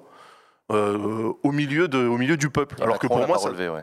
Ben, en fait, après, il y a eu Hollande qui arrivait avec le, le président normal. Et mec, non, non, en fait, Non. ça, ça c'est un truc, tu vois, où quand il a sorti sa, sa tirade, moi président, moi président, moi président, en fait, mec, t'es président, il n'y a pas de normalité. T'es t'es président, on pense pas que tu vas rentrer chez toi à 18h30 euh, pour regarder le Big Deal, manger en famille, etc. Et puis euh, te réveiller le lendemain et partir à l'Élysée en métro. Non, mec, t'es président, en fait. Donc s'il y a une crise quelque part, à un moment donné, bah, on va t'appeler à 2h du matin, il va falloir que tu prennes des décisions parce que t'es président.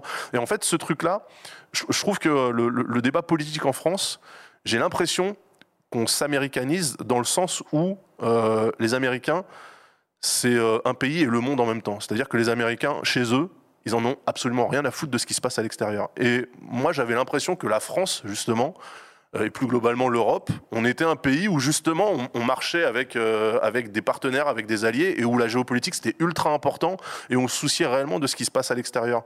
Où je, je me disais, voilà, en un Français, tu lui dis euh, où est-ce qu'est le Pakistan, il va te dire, ouais, c'est par là, tu vois. Un Américain, tu lui dis, c'est où la France, il va te montrer l'Italie, tu vois. Hum. Et, et je me dis, bah, j'ai pas envie qu'on qu'on tombe dans ce, dans ce travers-là, c'est-à-dire de, de se refermer sur nous-mêmes, sur nos propres craintes, nos propres interrogations, et de se dire, en fait, c'est ce sujet-là qui doivent, qui doivent présider. Parce que du coup, forcément, la classe politique va s'adapter à ça et va descendre le niveau du débat au lieu d'essayer de l'élever. Merci Daz pour, euh, pour ce témoignage et pour ta manière de vivre les choses. Euh, Je, je pense qu'il y a pas mal de gens qui peuvent aussi euh, s'entendre dans ce que dans ce que tu dis et la manière que tu as de le vivre. Donc non non mais écoute très bien. Si ça si ça peut nourrir la réflexion, euh, allons-y. Chers amis, on va passer à la suite de cette émission avec le moment que vous attendez tous. C'est l'heure du quiz à la con.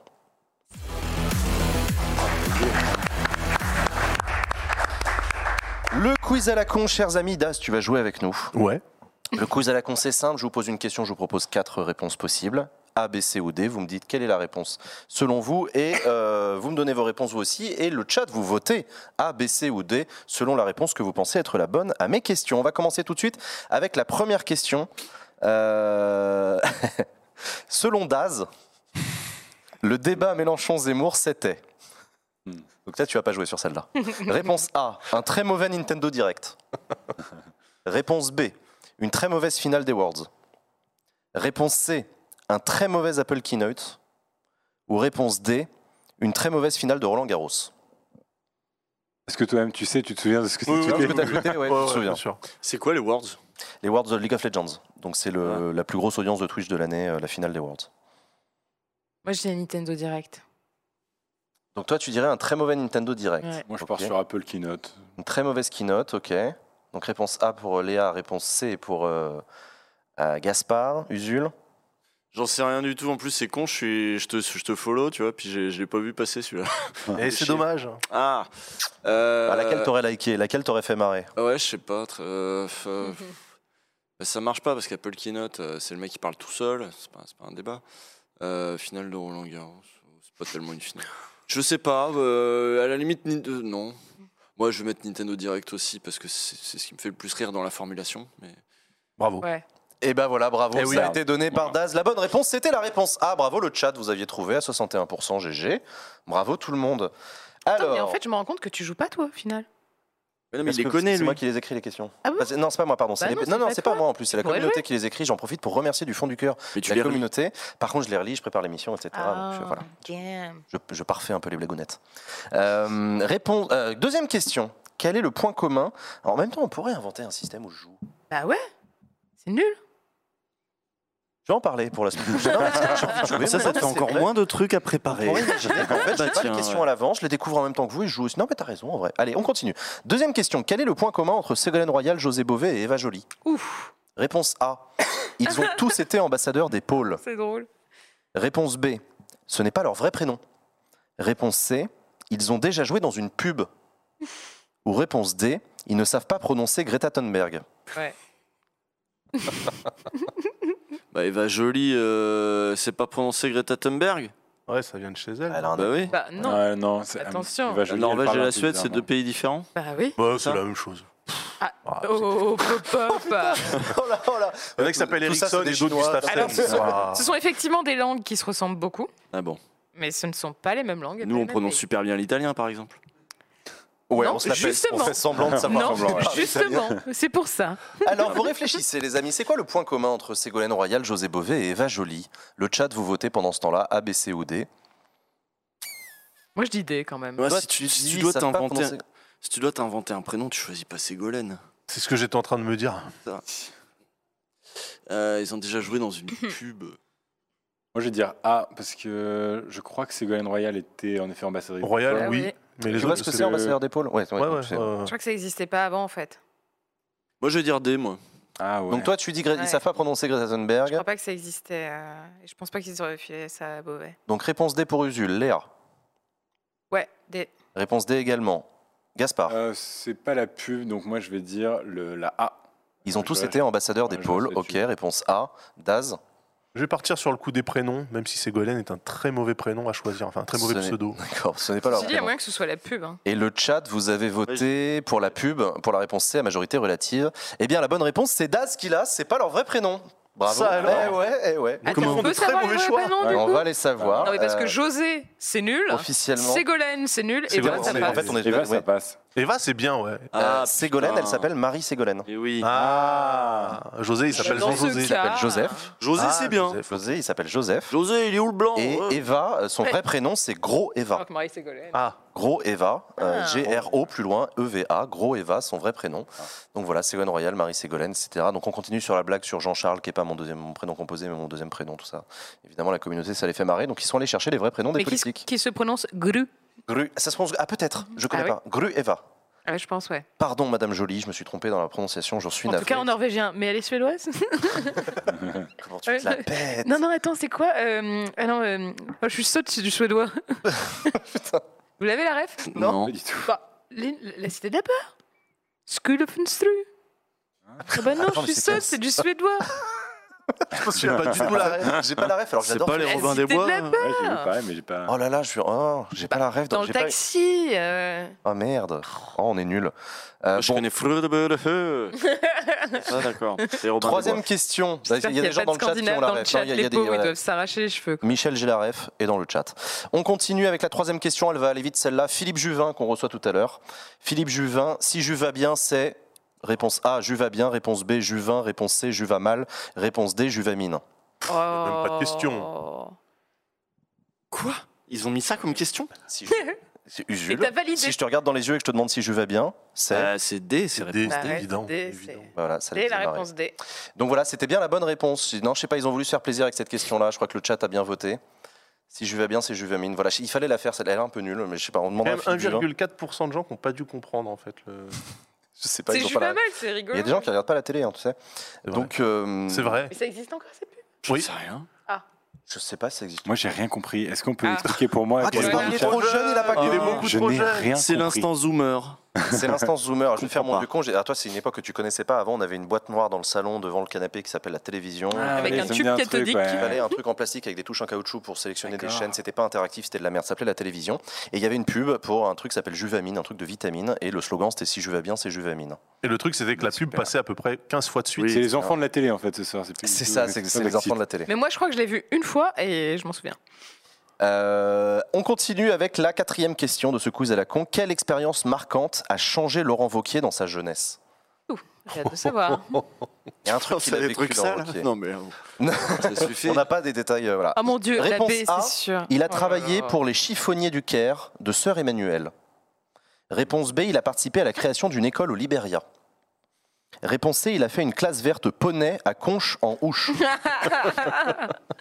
Mais rigolez pas, vous avez pas lu sa bio. Réponse D, il a été initié à la chasse par un groupe d'amis de son père.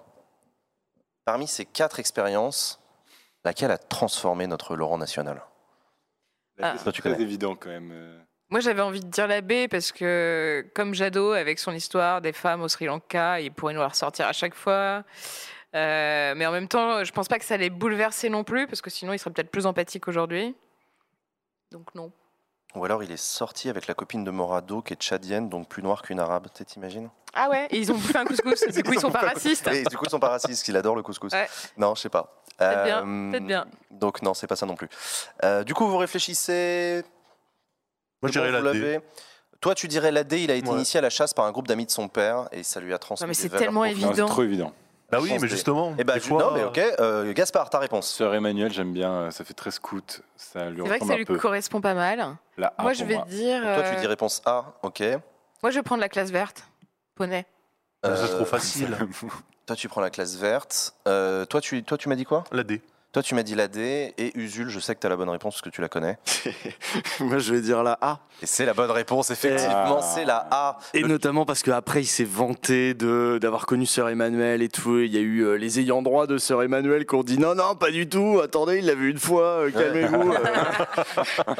ils avaient un peu la honte quoi. Effectivement, donc Il a est essayé de bien, récupérer Sœur Emmanuel. Et ça l'a beaucoup marqué, alors il en a beaucoup Ah bah parlé, oui, effectivement, ah bah ça l'a marqué. C'est vrai que ça doit être marquant hein, de, Ah bah, oui. d'aller au Caire avec Sœur Em- Sœur Emmanuel, etc., enfin de la, de la croiser et de- et d'être à son contact. Mais oui, mais c'est- pas c'est suffisamment marqué. c'est exactement comme, euh, comme Problème. Sarkozy avec la chute du mur de Berlin, j'y étais, alors qu'en fait pas du tout, il est arrivé le lendemain en avion. Bref, mais c'est- Oui ou, Ou BHL. ou BHL avec 68. ou B- Et plein d'autres ou choses. BHL, bon bref, donc, euh, donc ce genre de truc. Mais lui, pour le coup, est vraiment allé au Caire, etc., et donc il a vraiment fait ça. Euh, Oui, les aidants. Oui, il y a des ayants droit de Sœur Emmanuel, Moulinsart, là, je sais plus quoi. euh, Voilà. Oui. Oula, Je sais pas comment on dit. Je sais pas. Euh, Ah oui, ça c'est. Qui s'était plaint, etc. Donc non, mais les politiques, allez-y mollo hein, sur les fausses anecdotes euh, de Hervé votre Morin jeunesse, avec le débarquement. Hervé Morin avec le débarquement. Oui, Hervé Morin. C'est le président de la région. Normandie. Et un jour, il avait fait un discours au moment, du, au moment des 50 ans du débarquement pour dire un truc du genre. euh, J'y étais. ouais, mais en fait, je crois que la phrase était tellement mal tournée qu'il y avait un côté j'y étais. Je m'en souviens comme si c'était hier. J'ai vécu sur les plages avec les GI. J'ai libéré l'Europe du nazisme. Ouais. arrête, Hervé, arrête, c'est gênant. Merci Hervé. Donc, euh, On donc t'embrasse. Dernière question de ce quiz à la con, chers amis. Un de ces numéros verts mis en place par le gouvernement Encore? Existe. Oh mon dieu. Lequel? Ah. Tous.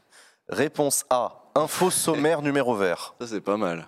Réponse B. SOS punaise de lit. Réponse C, info optimisation fiscale. Réponse D, assistance personnes mal- malentendante. malentendante. Au téléphone. Ouais. Ok. Je crois que ça fait partie de la. Ah, ils sont, ah, ils sont chauds cette semaine. Hein. Ah, ils ont de l'humour. Ah, ouais, ouais. Euh, lequel de ces numéros verts existe vraiment? Ah, c'est compliqué. Hein. Moi, je vais dire la B. Ouais, moi SOS aussi. punaise de lit. 3, ouais. Parce que ça devient vraiment un fléau. Que Ça fait. C'est un ça truc fait- gouvernemental? Bah, écoute, Bah, ça fait partie du mal logement. hein. Ah ouais, ouais, ok. Moi, je vais dire la A. Franchement, si t'as des punaises de lit chez toi, euh, c'est chaud. hein. Donc toi tu dis info sommaire numéro vert. C'est vrai que des Ouais. numéros verts, il y en a un petit Il paquet. y en a beaucoup et un index, ça serait quand même pas du luxe. Ouais. Je me dis, ça doit exister quelque part. Non, mais je crois qu'ils sont pas allés jusque-là, en fait, encore. C'est vrai le- Ouais, le- ils devraient. L'imbrication de numéro vert Parce que ça se trouve, l'info sommaire numéro vert, c'est même pas un numéro vert. C'est un numéro payant. C'est un numéro azur. Eh ouais. Moi, c'est ce que je ferais.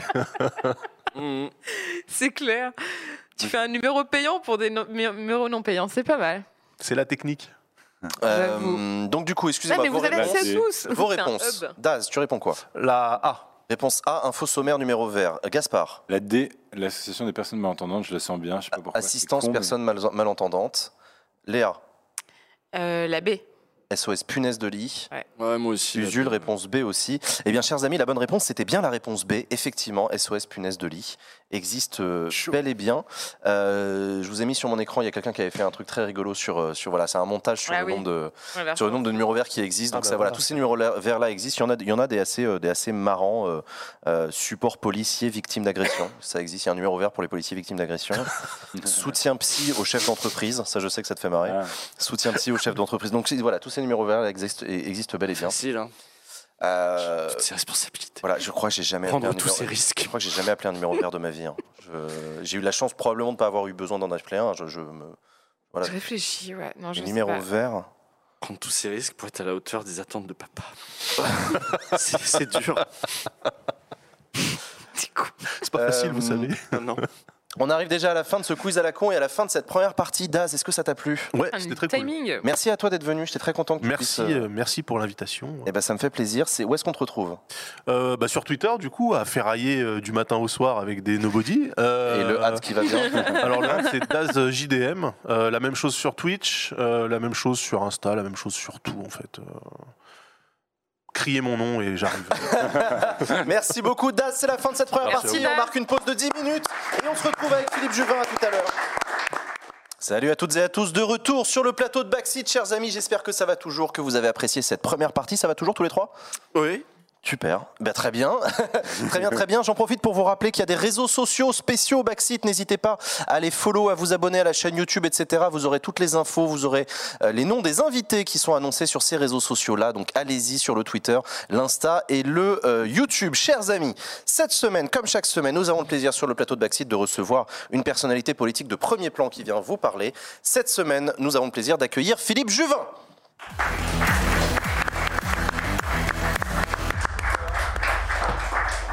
Bonsoir Philippe Juvin, comment allez-vous Bonsoir à tous, très très bien. Je suis très heureux d'être arrivé jusqu'à vous parce qu'avec la circulation dans Paris, c'est un peu complexe. Alors il se trouve que vous êtes maire de la Garenne-Colombe, maire Les Républicains de la Garenne-Colombe. Euh, Vous êtes de l'autre côté du coup de Paris par rapport à nous, donc effectivement c'est pas tout à fait à côté. Mais merci de merci de merci d'être venu. Vous êtes par ailleurs médecin euh, euh, professeur à l'hôpital, à l'hôpital Georges Pompidou si je ne dis pas de bêtises. Ça, dans le 15e arrondissement de Paris, qui est le département, euh, arrondissement dans le sud de Paris. Et vous êtes chef des, euh, du service de réanimation Des urgences. Des urgences. On a des questions qui viendront tout à l'heure. Mais avant ça, Philippe Juvin, si on vous reçoit ce soir, c'est parce que euh, ça y est, les euh, militants, euh, les, pardon, les adhérents du Parti des Républicains ont voté. Il n'y aura pas de primaire, les Républicains, pour désigner le candidat ou la candidate à l'élection présidentielle de l'année prochaine. Il y aura un congrès le 4 décembre prochain. Êtes-vous candidat, Philippe Juvin? Oui, je suis candidat. J'étais candidat à la primaire si elle avait eu lieu. Je serais donc candidat au, au congrès. Bon, je regrette. hein. moi, j'aurais préféré que euh, tout le monde puisse voter, que ce soit très large. Finalement, seuls les gens à, à- à jour de cotisation voteront. C'est déjà bien qu'il y ait un débat. Il faut qu'il y ait un débat. Est-ce que Ça aurait pu être élargi à l'UDI aussi et à quelques Bien autres sûr, partenaires ouais, ouais, du centre. mais. Je crois que Ciotti a fait en sorte que ce soit pas le cas. Bon, je crois que Eric Ciotti, il est pas. Je crois que c'est pas lui. Non, non. Il y a beaucoup de gens. Il y a beaucoup de gens en réalité qui voulaient refermer le truc. Ouais. En fait, il y a- il y avait même une possibilité de faire voter bien plus que les gens du DI, c'est de faire voter tous ceux qui souhaitaient voter, Comme en c'était le cas euh, 2016, il, y a, hein. il y a cinq ans. Bon, bah, c'est pas, ça ne sera pas la solution retenue. Malheureusement, c'est ainsi, mais on fera avec. Est-ce que vous comprenez la réticence des adhérents LR à une primaire? Oui, en fait, la droite a été traumatisée par euh, la défaite d'il y a cinq ans, et c'est assez freudien, en fait. Quand vous disiez primaire, tout le monde tremblait en se disant c'est à cause de la primaire qu'on a qu'on a perdu. En fait, on n'a pas perdu à cause de la primaire, on a perdu pour, à cause de ce qui s'est passé après la primaire. L'affaire Mais les gens, l'affaire Fillon, ouais, Hum. les costumes. Et, et les, les- Pénélope les- Fillon, les quoi. gens ont gardé cette idée que c'était la primaire qui nous avait fait perdre. Je crois que ça a beaucoup joué dans l'inconscient.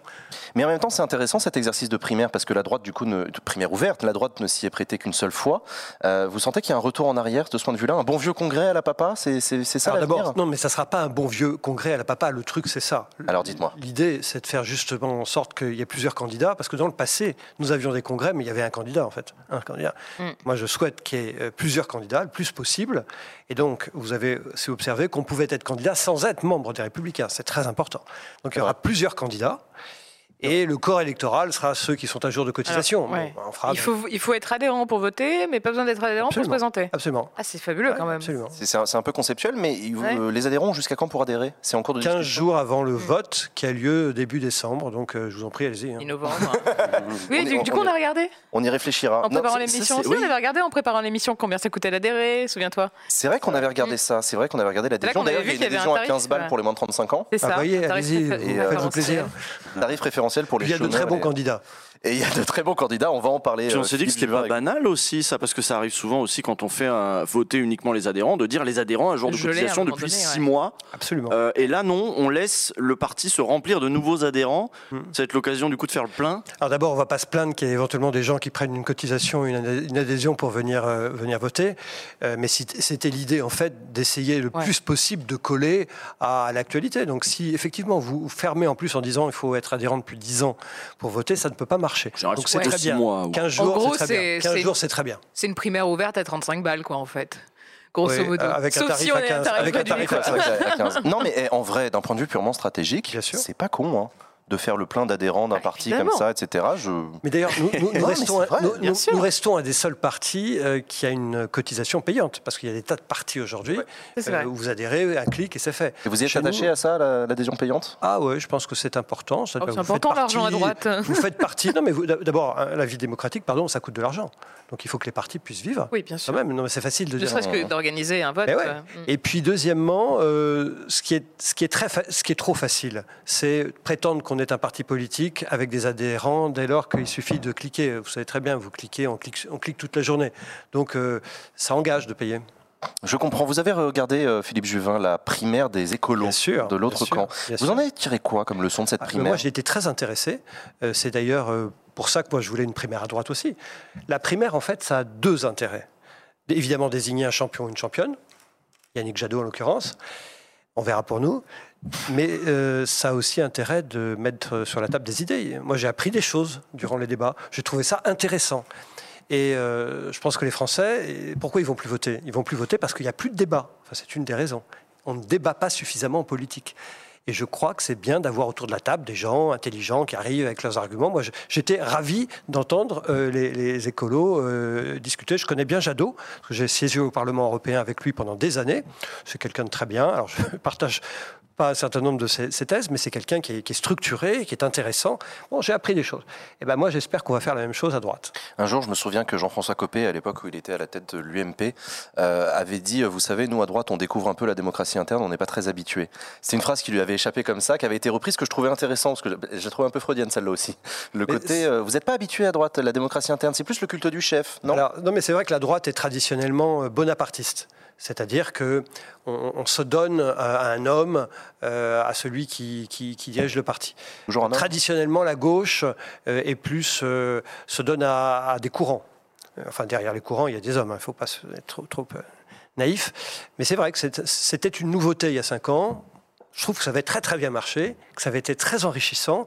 En plus, souvenez-vous, il y avait bon, la ligne Fillon, il y avait la ligne Juppé au deuxième tour. C'était deux lignes différentes. Ben ça, la politique, la politique, ça nécessite du, euh, de, de la recherche, de la, euh, de, de la bataille euh, intellectuelle. Moi, je, je- je suis pour la dispute intellectuelle. Euh, mais d'ailleurs, en parlant de dispute intellectuelle, y en a-t-il une à droite? Y en a-t-il une chez les Républicains? De l'extérieur, ça paraît pas aussi évident que ça. Si. C'est difficile Si, de vous sûr. départager. Alors dites-moi, dites-moi, c'est quoi les lignes politiques qui existent dans votre camp politique? Ben, typiquement, enfin très traditionnellement, on a, des, on a des, des lignes, par exemple, sur l'Europe. On en a qui sont souverainistes, qui pensent que l'avenir est dans euh, le fait que les nations reprennent des droits sur euh, l'Union européenne, sur les institutions. Michel Barnier, là, par exemple. Oui. Ouais. On va mettre des noms. Mais, mais que les gens s'y retrouvent. Ouais, ouais. Mais il y a des gens qui, comme moi, pensent que euh, l'Europe, c'est un véhicule de puissance. D'accord. C'est-à-dire que si la France veut peser dans les affaires du monde, il faut qu'elle ait un truc qui s'appelle l'Union européenne. Le seul problème, c'est que, euh, et là je l'ai vu vraiment à, à Bruxelles, c'est que ce véhicule de puissance il est intéressant pour la France si on a le volant. Mais la France a perdu le volant. On est, on est sur la plage arrière et on attend que le truc avance sans nous. Donc ça, c'est une différence fondamentale. Et puis il y a aussi euh, bah, des gens qui vont mettre l'accent, par exemple, sur les questions euh, d'immigration ou de sécurité, et c'est très important. Et puis d'autres qui vont mettre l'accent peut-être sur d'autres sujets, l'éducation, euh, la question de l'innovation, l'esprit scientifique. Moi, je, je- Et vous alors, je Philippe à Juvin ces sujets. Et vous alors, Philippe Juvin, de, de quoi le est-il Oui. le nom Bah, je peux développer d'ailleurs, parce que du coup j'ai lu euh, Ah, des, des papiers que vous aviez publiés, euh, notamment en 2019 dans Le Monde, où vous appeliez à un changement à la tête euh, de LR. C'était le moment où il y avait euh, euh, Vauquier. Ok, et vous fustigiez une ligne identitaire euh, euh, qui devenait une obsession euh, de la droite, là où en effet vous êtes plus sur une ADN euh, libéral, euh, pro-business européen, euh, etc. Si je résume à grands traits, et, et un peu moins, vous aviez même parlé de François-Xavier Bellamy comme d'un candidat, vous aviez dit ça n'a pas de sens d'envoyer aux européennes où on vote beaucoup de ces questions-là un candidat qui est manifestement plutôt opposé euh, à l'avortement, etc. C'est un rabougrissement de LR que de se rabougrir sur finalement quoi, les valeurs familiales, l'identitaire. Voilà, c'est c'est ça un petit peu votre ce qui vous euh, aujourd'hui ce que vous aimeriez incarner de différent à Moi, côté? je crois qu'il y a plusieurs choses. D'abord, euh, enfin, quand, quand c'est euh, le désordre généralisé, le système ne fonctionne pas. Donc, la question de la, de la sécurité, c'est une question absolument clé. Sauf que ce que je crois, c'est que euh, si la France veut Je pas continuer, parler de sécurité, je parlais d'identitaire et Oui, de valeurs familiales. Et moi, je vous parle de sécurité. Euh, Je vois. C'est un, un sujet qui est un sujet important, mais qui ne se suffit pas. Et euh, moi, ce que je veux, c'est que l'école euh, éduque. Alors, l'école euh, a du mal à éduquer. Il y a 15% des enfants qui ne savent pas lire et écrire en sixième. Enfin, ça paraît incroyable, cette histoire. C'est quand même incroyable que nous soyons le seul grand pays qui n'a pas inventé de vaccin. Où sont les innovateurs? Pourquoi les chercheurs partent et ne reviennent pas? Alors qu'ils partent, c'est bien, ils vont voir à l'étranger, mais ils ne reviennent pas. Bah, tout ça, moi, ça m'inquiète. Je, je pense qu'un grand pays, c'est un pays qui sait préparer l'avenir. Et j'ai signé, par exemple, une tribune dans Le Monde il y a quelques mois en disant qu'il n'y avait plus d'esprit scientifique en France. Bah, L'esprit scientifique, c'est ce qui euh, permet de bâtir un avenir. Euh, on ne l'a plus. Donc ces sujets-là, je vais les mettre sur la table. Et puis il y a un sujet, moi, qui me tient très à cœur, c'est la question des services publics. On s'est beaucoup trompé à droite sur les services publics. On se souvient euh, de nos thèses il y a quelques années où il fallait supprimer 500 000 fonctionnaires, etc. C'est la proposition. C'était la purge. Ouais. Or, moi, ce que je crois, c'est que les services publics, c'est une colonne vertébrale. Il faut les moderniser parce que parfois ils ne sont pas modernisés. Il faut les rendre moins bureaucratiques parce qu'ils le sont beaucoup. Et euh, il y a beaucoup de gens qui sont payés à faire des services publics qui ne sont pas au contact des Français. Donc moi, je suis pour renforcer les services publics, pas les amoindrir. Mais vous êtes aussi pour une baisse massive des impôts oui, de production. de production. Les impôts de production, je m'explique, c'est quoi? Ce sont des impôts idiots qui sont très très élevés en France par rapport à d'autres pays et qui consistent à demander aux entreprises de payer des impôts alors même qu'elles n'ont pas commencé à gagner de l'argent.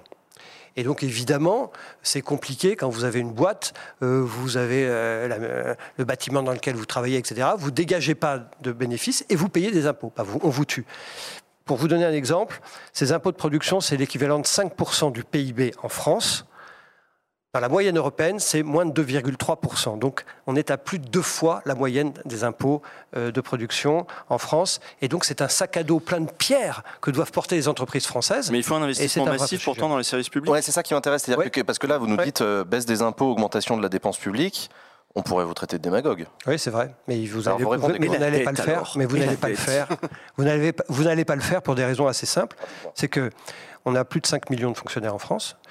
Euh, on peut très, assez facilement, d'après les calculs qu'on a travaillés, mettre 2 à 300 000 de ces fonctionnaires qui sont en back-office, pas au contact des gens, euh, au, contact, euh, au contact des gens. Je vous donne un exemple à l'hôpital public. Bah, c'est un exemple Ouais. que vous connaissez bien, par À exemple. l'hôpital J'ai J'ai public, du mal à imaginer. vous avez autant d'administratifs que de médecins, en équivalent temps plein. Un équivalent temps plein qui travaille l'équivalent de 100% du temps, autant d'administratifs que de médecins. C'est fou, c'est fou. Vous, alors vous dites peut-être que finalement, pour gérer un hôpital, il faut autant d'administratifs que de médecins, après tout. Quand vous regardez euh, les cliniques privées, qui n'ont pas tout à fait les mêmes malades, c'est vrai, des malades peut-être moins compliqués, quoique, pas de caricature, c'est trois médecins pour un administratif. Dans le public, on est à un médecin pour un administratif. Moi, je pense qu'il faut dégraisser l'appareil administratif. Et ces postes-là, qui coûtent de l'argent, parce qu'il faut évidemment bien Mais payer les gens. C'est quoi C'est Et- la secrétaire médicale qui va faire des injections C'est ça Je mais- comprends pas. c'est Oui, c'est pas les mêmes Non, métiers, non, Je ne vais effectivement. pas Ouais, demander ça, au directeur de vous opérer, ne vous inquiétez pas. Oui, je vous remercie parce Ouais, que le oui, directeur parce qu'ils sont pas du les tout beaucoup, compétents. Oui, c'est pas le Mais même moi non plus, concours. j'ai pas hein. envie de me faire opérer par eux. C'est des gens très sympathiques, mais pas capables d'opérer. Mais c'est simple. En fait, je parle de poste, de poste. Vous avez des tas de gens euh, qui ont des contrats. Quand ces contrats se terminent, contrat administratif, eh bien, au lieu de prendre un contrat administratif, le remplacer par un contrat administratif, ce contrat administratif, vous le remplacez par un contrat d'une infirmière, d'une aide-soignante, d'un médecin, que sais-je, de gens au contact d'eux. On va prendre ces postes qui ne sont pas au contact des Français, et c'est vrai dans l'éducation nationale aussi. Vous avez 300 000 professeurs qui ne sont pas au contact d'élèves. Ben, vous prenez des postes de ces professeurs et vous les mettez au contact d'élèves. Et du coup, l'administration vous est gérée par qui alors Eh bien, moins de- moins il y a d'administration et mieux ça marchera. Vous savez, c'est assez simple. Hein. ça, les chercheurs se plaignent d'avoir, eux, dans la, la recherche enseignement supérieur, beaucoup justement de papier à faire. Ouais. Les flics se plaignent aussi Bien de la même tout le chose, monde, d'avoir mais les médecins beaucoup aussi. de papier à faire. Mais Donc, le donc on paradoxe, mais- simplifie tout en fait. Mais le paradoxe, c'est qu'on a beaucoup d'administratifs, y compris à l'hôpital, mais les médecins ont en plus beaucoup de tâches administratives. Ce qu'il faut, c'est simplifier les procédures. Enfin, écoutez, euh, moi, je peux vous expliquer aux urgences. Euh, les gens viennent, on, veut les hospitaliser, on essaie de trouver un lit. Bah, si vous saviez le temps qu'on passe, probablement la moitié du temps d'un urgentiste, la moitié du temps d'un urgentiste dans la journée, c'est pas d'être en train d'examiner un patient, c'est d'être avec son téléphone ou son ordinateur pour essayer de trouver un lit. Bah, ça, c'est du travail qui doit pouvoir se simplifier. On a une administration hospitalière, gouvernementale, collectivité territoriale, qui est très très peu informatisée. Et c'est très là-dessus qu'il s'agit- de se dégager des marges pour investir Bien derrière. sûr, bien sûr. On Bien dégraisse sûr, et ça bien nous donnera le. Bien sûr. je comprends. Moi, je préfère, si Donc, vous voulez, ouais, payer une, constante. une- une assistante sociale ou une, une, une aide- une aide- une infirmière en plus plutôt qu'un agent administratif. Il y a Léa qui a une question pour C'est marrant parce qu'en vous écoutant, j'ai l'impression que vous vous rapprochez beaucoup d'un discours que pourrait tenir Emmanuel Macron, typiquement. Mais d'abord, moi, je crois. est sur de la Non, mais je- simplification, ouais, euh, mais vous avez raison. on sort de la mais Emmanuel bureaucratie, Macron, quand vous On l'écoutez. aime l'Europe. Ah oui, mais Emmanuel Macron, quand vous l'écoutez, dit des choses tout à fait sensées. Le vrai sujet de la politique, c'est pas ce qu'on dit, c'est ce qu'on fait. C'est l'art d'exécution. La politique, c'est un art d'exécution. Vous voyez Il y a Oui. des tas de- En fait, tout le monde sait quasiment ce qu'il faut faire pour sortir le pays de, de la situation terrible dans laquelle il est. Il suffit de lire les rapports de la Cour des comptes, les think tanks. Il y a des gens très intelligents qui ont fait des rapports formidables. Mais les hommes politiques, et c'est ça, moi, qui. Et les femmes? qui et, et vous savez que quand on est un homme, c'est. Non. Si, si, je vous dis, c'est la grammaire, mais c'est peu importe. Ça signifie qu'en en fait, euh, ils font du commentaire. Or, moi, j'attends homme politique qui fasse pas de commentaire, qui fasse des propositions. Emmanuel Macron, il a fait de très beaux commentaires, sauf que j'attends qu'il agisse, il n'agit pas. Toujours sur l'identité, moi j'aimerais poser une question, Jean Stu. Euh, une identité, euh, Philippe Juvin, l'identité qui me semble moi assez floue, en tout cas pas très claire, euh, sur l'identité du parti Les Républicains. Aujourd'hui, quand on voit également un Éric Zemmour qui séduit de plus en plus de jeunes qui étaient avant dans vos rangs et qui aujourd'hui sont séduits par le discours d'Éric Zemmour, il y a Damien Abad qui est président du groupe LR de l'Assemblée nationale qui dit j'entends ici et là que Éric Zemmour aurait des convictions proches des nôtres, proches de cette droite. Euh, moi, j'aimerais savoir, est-ce que vous seriez pour que euh, Éric Zemmour, alors peut-être pas participe au Congrès, mais en tout cas euh, puisse débattre avec la droite? Est-ce que euh, vous accepteriez un débat avec Éric Zemmour? Ah, mais de toute façon, moi, je crois qu'on ne débat bien qu'avec les gens avec lesquels on n'est pas d'accord. Vous savez, débattre avec les gens avec lesquels vous êtes d'accord, c'est pas très utile. Donc, euh, qu'il y ait des débats avec Zemmour, moi, je trouve que c'est une très bonne chose. Pourquoi? Parce que ce que dit Zemmour, c'est quoi? Au fond, il fait des observations, là aussi du commentaire, de choses qui ne vont pas. Et objectivement, on sait très bien qu'il y a des choses qui ne vont pas. Il y a des quartiers qui sont des quartiers de non-droit. On connaît tout ça. Moi, je suis maire. Et je peux vous dire, euh, la vie du maire, ça consiste à faire en sorte que le truc n'ex- n'ex- n'explose pas. Et Zemmour décrit une situation explosive, et là-dessus, il a raison. En revanche, là où je ne partage pas du tout les propositions de Zemmour, d'ailleurs, il y a peu de propositions, il y a beaucoup de commentaires, mais il y a peu de propositions, toujours la- l'art d'exécution, c'est quand, par exemple, il explique à quelqu'un qui s'appelle Karim, bah, vous voyez, vous êtes français, vous avez la carte d'identité française, vous travaillez, vous avez des enfants, vous voulez que ces enfants euh, euh, sortent du lot, euh, aient un avenir, etc. Mais en fait, malgré tous vos efforts, parce que vous vous appelez Karim, vous ne serez jamais français totalement. Donc niveau des constats, Moi, pareil, ce le grand remplacement. Ce vous- truc-là m'ennuie. Voilà. au niveau des constats, vous iriez jusqu'à dire le grand remplacement, on est d'accord aussi là-dessus, euh, on l'observe. Non, non, c'est mais- un- vous avez constat dit, il a raison sur les constats. Oui, oui il, a, il a raison quand vous voyez un certain nombre de quartiers où vous n'entrez pas. Enfin, on sait très bien que la police n'entre pas dans un certain nombre de quartiers. Moi, par exemple, j'ai dû. Aussi, Je suis maire de la À, Garenne. la- à la Garenne, c'est le cas, à la Garenne Non, c'est pas le cas, mais Ah. non, c'est pas le cas. Mais euh, ça signifie qu'il faut être attentif. Il faut être attentif. Je vous donne un exemple. Moi, j'ai dû moi-même intervenir parce qu'il y a un gars euh, qui habitait dans un des immeubles qui appartiennent à la ville et qui terrorisait euh, les étages en passant euh, d'appartement à appartement, allait voir toutes les femmes qui vivaient seules et leur disait attention, si tu ne mets pas le voile, on te casse la, gueule. Les, les- femmes étaient perdues seules, sont venues me trouver en disant il faut faire quelque chose. Donc il y a une volonté de séparatisme qui pose un vrai sujet et ce, ce truc-là, il faut le traiter. Est-ce que selon vous, Éric Zemmour franchit des lignes jaunes? Quand même des lignes continues rouges. Euh, par exemple? quand il parle, quand il nous explique, je crois que Pétain a sauvé les Juifs pendant la guerre. J'ai Les entendu juifs ça. français, d'après lui, Ouais. oui. C'est ça. ouais. Enfin, je. D'accord. Non, mais ça suffit à soi-même. On connaît Mais l'histoire. ça suffit à soi-même, la question Oui, se pose. oui, oui, mais pour une partie la- de l'électorat. mais- Mais vous savez, quand je vous parlais de l'école tout à l'heure, pourquoi il faut que l'école, euh, il faut mettre euh, des moyens dans l'école? Pourquoi il faut faire en sorte que l'école soit efficace, etc. C'est aussi pour ça. Parce qu'à l'école, vous apprenez à quoi? Bah, Vous apprenez aussi à devenir un citoyen éclairé. Et qu'on puisse dire ça quand on sait le Veldiv, quand on sait l'histoire, c'est absolument fou. Voilà, c'est absolument fou. Euh, c'est compliqué C'est du de- négationnisme, en fait. C'est du Pétain, à. Pétain, Pétain euh, n'a pas sauvé les Juifs, premièrement. Pétain, deuxièmement, est allé plus loin que ce que les Allemands demandaient. Les Allemands avaient des exigences. Par exemple, les Allemands n'avaient pas demandé qu'on livre les enfants. Eh bien, Pétain a livré les enfants. Donc Pétain n'a pas protégé les Juifs, c'est faux. C'est compliqué de trouver le positionnement politique aujourd'hui pour les Républicains. On a l'impression que vous êtes un peu bouffé d'une part par Emmanuel Macron qui droitise sa politique et son discours. De l'extérieur, c'est ce qu'on peut voir, mais sûr. vous pourrez dire que vous n'êtes pas d'accord. Et de l'autre côté, voilà, un Éric Zemmour et surtout une Marine Le Pen qui euh, dédiabolise son image, etc. C'est compliqué de- d'identifier la ligne de- des Républicains. Pour vous, il y a encore une droite en France qui existe euh, Ouais, Qui alors, peut- moi, voilà. je, je n'ai jamais quitté les Républicains. euh, j'ai fait, mienne euh, une citation de Léon Blum, le, le grand leader socialiste. Vous savez, après le congrès de Tours, on demande à Léon Blum pourquoi vous êtes resté à la SFIO, qui était le parti socialiste de l'époque. Et il répond il fallait bien que quelqu'un garde la vieille maison. Donc moi, je suis toujours resté aux Républicains parce qu'il fallait bien que quelqu'un garde la vieille maison. Je crois, non mais je crois que ça a une signification. On a gagné les élections municipales, régionales, départementales, etc. Il y a, il y a- en fait, les Républicains, c'est très paradoxal. Nous sommes très très forts dans les territoires. Il n'y a pas d'autres partis aussi forts que nous. On gère des villes, des départements, des régions, pas les autres. Il y a eu le PS à une époque, mais c'est plus. Oui, mais c'est plus le cas.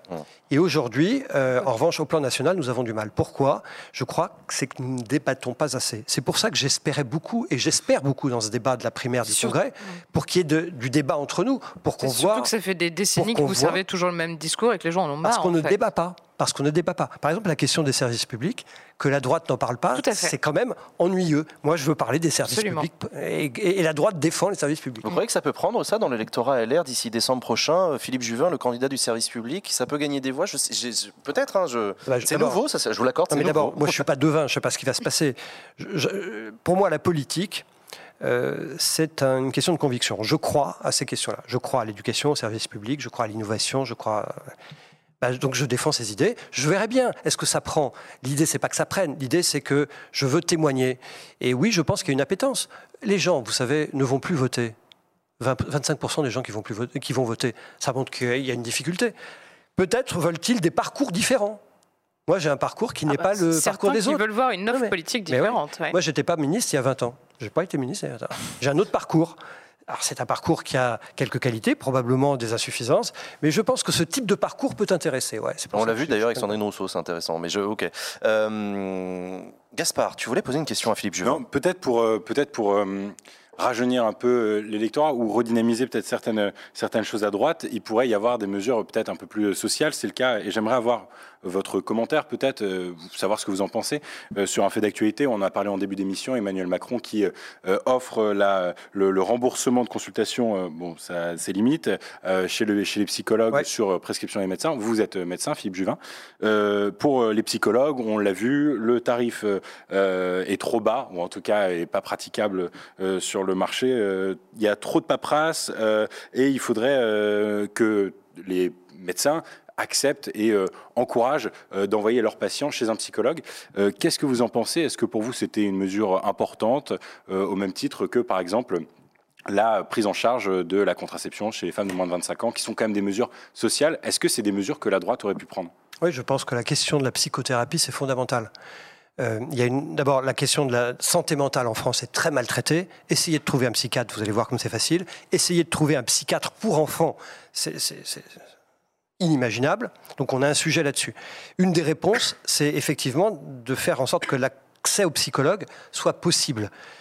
Et l'idée qu'avait Emmanuel Macron de dire on va rembourser les consultations de psychologie, de, de psycho, de psychologie, je trouvais que c'était très bien, très très bien. J'étais très favorable. Et puis ensuite j'ai lu et j'ai découvert effectivement ce que vous venez de dire, c'est que le remboursement va se faire probablement à hauteur de 40 à 60 simplement du vrai coût, et donc en fait c'est une fausse dépense, c'est un faux remboursement, pardon. Et, et je pense que c'est une erreur. Son idée était bonne, mais on voit que dans son application on est dans de la com, parce qu'en fait il ne rembourse pas. Or il faut rembourser les séances de psy. Pourquoi? Parce que euh, euh, c'est la bonne réponse souvent à des sujets qui euh, couvrent toute la population. Je reviens sur la question du Covid parce que, je le rappelle, vous êtes le directeur des urgences de l'hôpital Georges Pompidou à Paris. Vous, êtes, vous travaillez dans l'hôpital depuis des années. Il se trouve que la crise du Covid a jeté les projecteurs sur le monde de l'hôpital, sur la vie de l'hôpital. Le gouvernement lui-même, semble-t-il, s'en est saisi à l'occasion du Ségur de la santé. Est-ce que vous pensez que l'hôpital public en France est à la hauteur? Pendant des années, on nous a raconté que nous avions le meilleur système de santé du monde. C'était un classement de 2001 et on vivait là-dessus. Et qu'est-ce qu'on a observé durant la crise du Covid? C'est qu'on pensait avoir le meilleur système de santé du monde, ce n'est pas vrai. On a eu un système de santé, et à l'hôpital en particulier, qui a, euh, c'est la Cour des comptes qui a dit ça, le système de santé n'a pas tenu, il a improvisé. Et ça, vous l'avez vu de l'intérieur. D'une manière euh, caricaturale. On a, manqué de tout. On a manqué, comme vous le savez, de masques, de tests. Moi, à l'hôpital Pompidou, qui est l'hôpital le plus récent de Paris, nous n'avons fait des tests PCR que début mars 2020. Vous voyez, alors que l'épidémie, euh, ça faisait un, un mois et demi. Euh, on a manqué de gants. On a même manqué à l'hôpital, pas chez nous, mais dans d'autres hôpitaux, de housses mortuaires. Pardon du détail morbide, mais ça vous montre combien le système est paupérisé. Et des lits de réanimation, évidemment. Donc moi, ce que je crois, c'est que l'hôpital, il est à la hauteur des services publics. C'est pour ça que je défends les services publics, parce que tous les services publics sont paupérisés, tous. Vous avez jamais, euh, vous avez jamais, euh, enfin les bureaux de vote, les bureaux de poste qui ferment, les trains qui arrivent pas à l'heure, enfin ou qui sont sales, euh, la voiture de police que vous appelez, on vous dit il n'y a pas de voiture disponible. Enfin, c'est- malheureusement très banal. Donc la paupérisation de c'est la paupérisation des services publics, je vous le confirme. Le, débat sur le Covid a aussi porté sur la posture des personnalités publiques dans le débat public sur la question de la vaccination, des tests. Ouais. Euh, Est-ce que vous pensez que, euh, que des responsables politiques ont, ont manqué de rigueur dans leur expression publique en n'incitant pas les gens à se vacciner en... Récemment, Christiane Taubira, par exemple, il y a une polémique euh, autour de Ouais, j'ai été très déçu par la position de Christiane Taubira, que j'ai pas bien comprise, d'autant que, bon, peut-être que sur un plateau, on, on en vient à dire une bêtise, et puis euh, on, on lui a demandé de, de confirmer, elle a confirmé malheureusement sa position. Donc je rappelle que Christiane Taubira voilà, ne veut pas inciter les Ouais, Guyanais à se ouais. vacciner. Bon, bah, elle a tort, parce que ce qui se passe en Guyane euh, montre que, enfin, c'est une des raisons, c'est la non-vaccination. L'autre raison, c'est qu'on a un système qui est en miettes. Le système des hôpitaux est en miettes en Guyane. hein. Ju- Juste, à un moment, on a demandé à, une des maires de Séoul, euh, d'un des quartiers de Séoul, qu'est-ce qui marche chez vous? Pourquoi vous n'avez pas de morts Parce que vous avez plus de tests, plus de masques, plus de réanimation? Elle a dit non, vous n'avez pas compris. Ce qui marche chez moi, c'est la confiance. Les gens ont confiance en la parole publique. Je pense que cette épidémie, elle a montré qu'on n'avait pas confiance en la parole publique. Pourquoi? Parce que nous est dans un pays où la parole publique ne se trompe jamais, a réponse à tout, ne s'excuse jamais quand elle s'est trompée. On peut se tromper. Enfin, moi-même, je me suis trompé sur la crise. Il faut s'excuser. Vous aviez parlé de la culture scientifique aussi. Ouais, Euh, Il y a, il y a un certain nombre de vos camarades de LR aussi qui ont fait front derrière euh, Didier Raoult. Il y a eu une sauce Didier sûr. Raoult qui a été montée pendant sûr. très longtemps. C'est vos Mais- camarades du Sud, Mais il y a- pour ça mais attends, pardon, il n'y a pas que lui. Je vous rappelle que le président Macron est allé lui-même euh, rendre visite en grande pompe au professeur Raoult. Enfin, je- on l'a oublié, mais ça, c'est l'inculture scientifique. ah oui, Et ça, par- Ah ça, passe- ça participe à se mais discréditer. bien entendu. C'est la culture scientifique des élites. L'administration comme les élus. Elle a quoi comme conséquence? D'abord, ils ne connaissent pas les questions scientifiques. Bon. Et deuxièmement, ils ont une tournure de pensée qui est l'antithèse de la tournure de pensée scientifique. C'est quoi une tournure de pensée scientifique? Il y a un philosophe qui s'appelait Gaston Bachelard qui l'a très bien résumé. Il a dit la science, ça sert à penser contre son propre cerveau. En politique, il faut savoir de temps en temps penser contre son propre cerveau. C'est le doute, le Alors, doute méticuleux. justement- Eh bien, ça, il faut l'avoir aussi en politique. Justement, quand on est euh, pro-business, euh, pro-entreprise, euh, etc., on peut avoir envie de se dire, il faut pas tout bloquer l'économie, il faut laisser circuler le virus, et c'est un peu ce qu'on a fait en France, c'est ce que Boris Johnson était parti à faire aussi, vivre avec le virus plutôt que la stratégie zéro Covid. Absolument. Et ça, vous en parliez dans une dans une dans Tribune. une tribune au Monde il y a très très peu de temps. Vous disiez, vous essayez de raconter comment on peut en finir avec le Covid. Manifestement, c'est pas en vivant avec le virus. Pour vous, il faut l'éradiquer. Il y a Et deux que stratégies. finalement, la stratégie un petit peu euh, qui était souhaitée par les milieux patronaux, hein, les milieux patronaux ont vraiment poussé là-dessus. On écoutait Sophie de Menton, au Medef, etc. Non, non, on, on reconfine pas, on vit avec le virus et puis c'est bon. Et euh, bon, bah, ça fait même perdre des points de PIB en fait, ça finalement. Ouais, en fait, euh, c'est intéressant parce que d'abord, honnêtement, on a fait comme on a pu, parce que tout le monde a découvert le truc.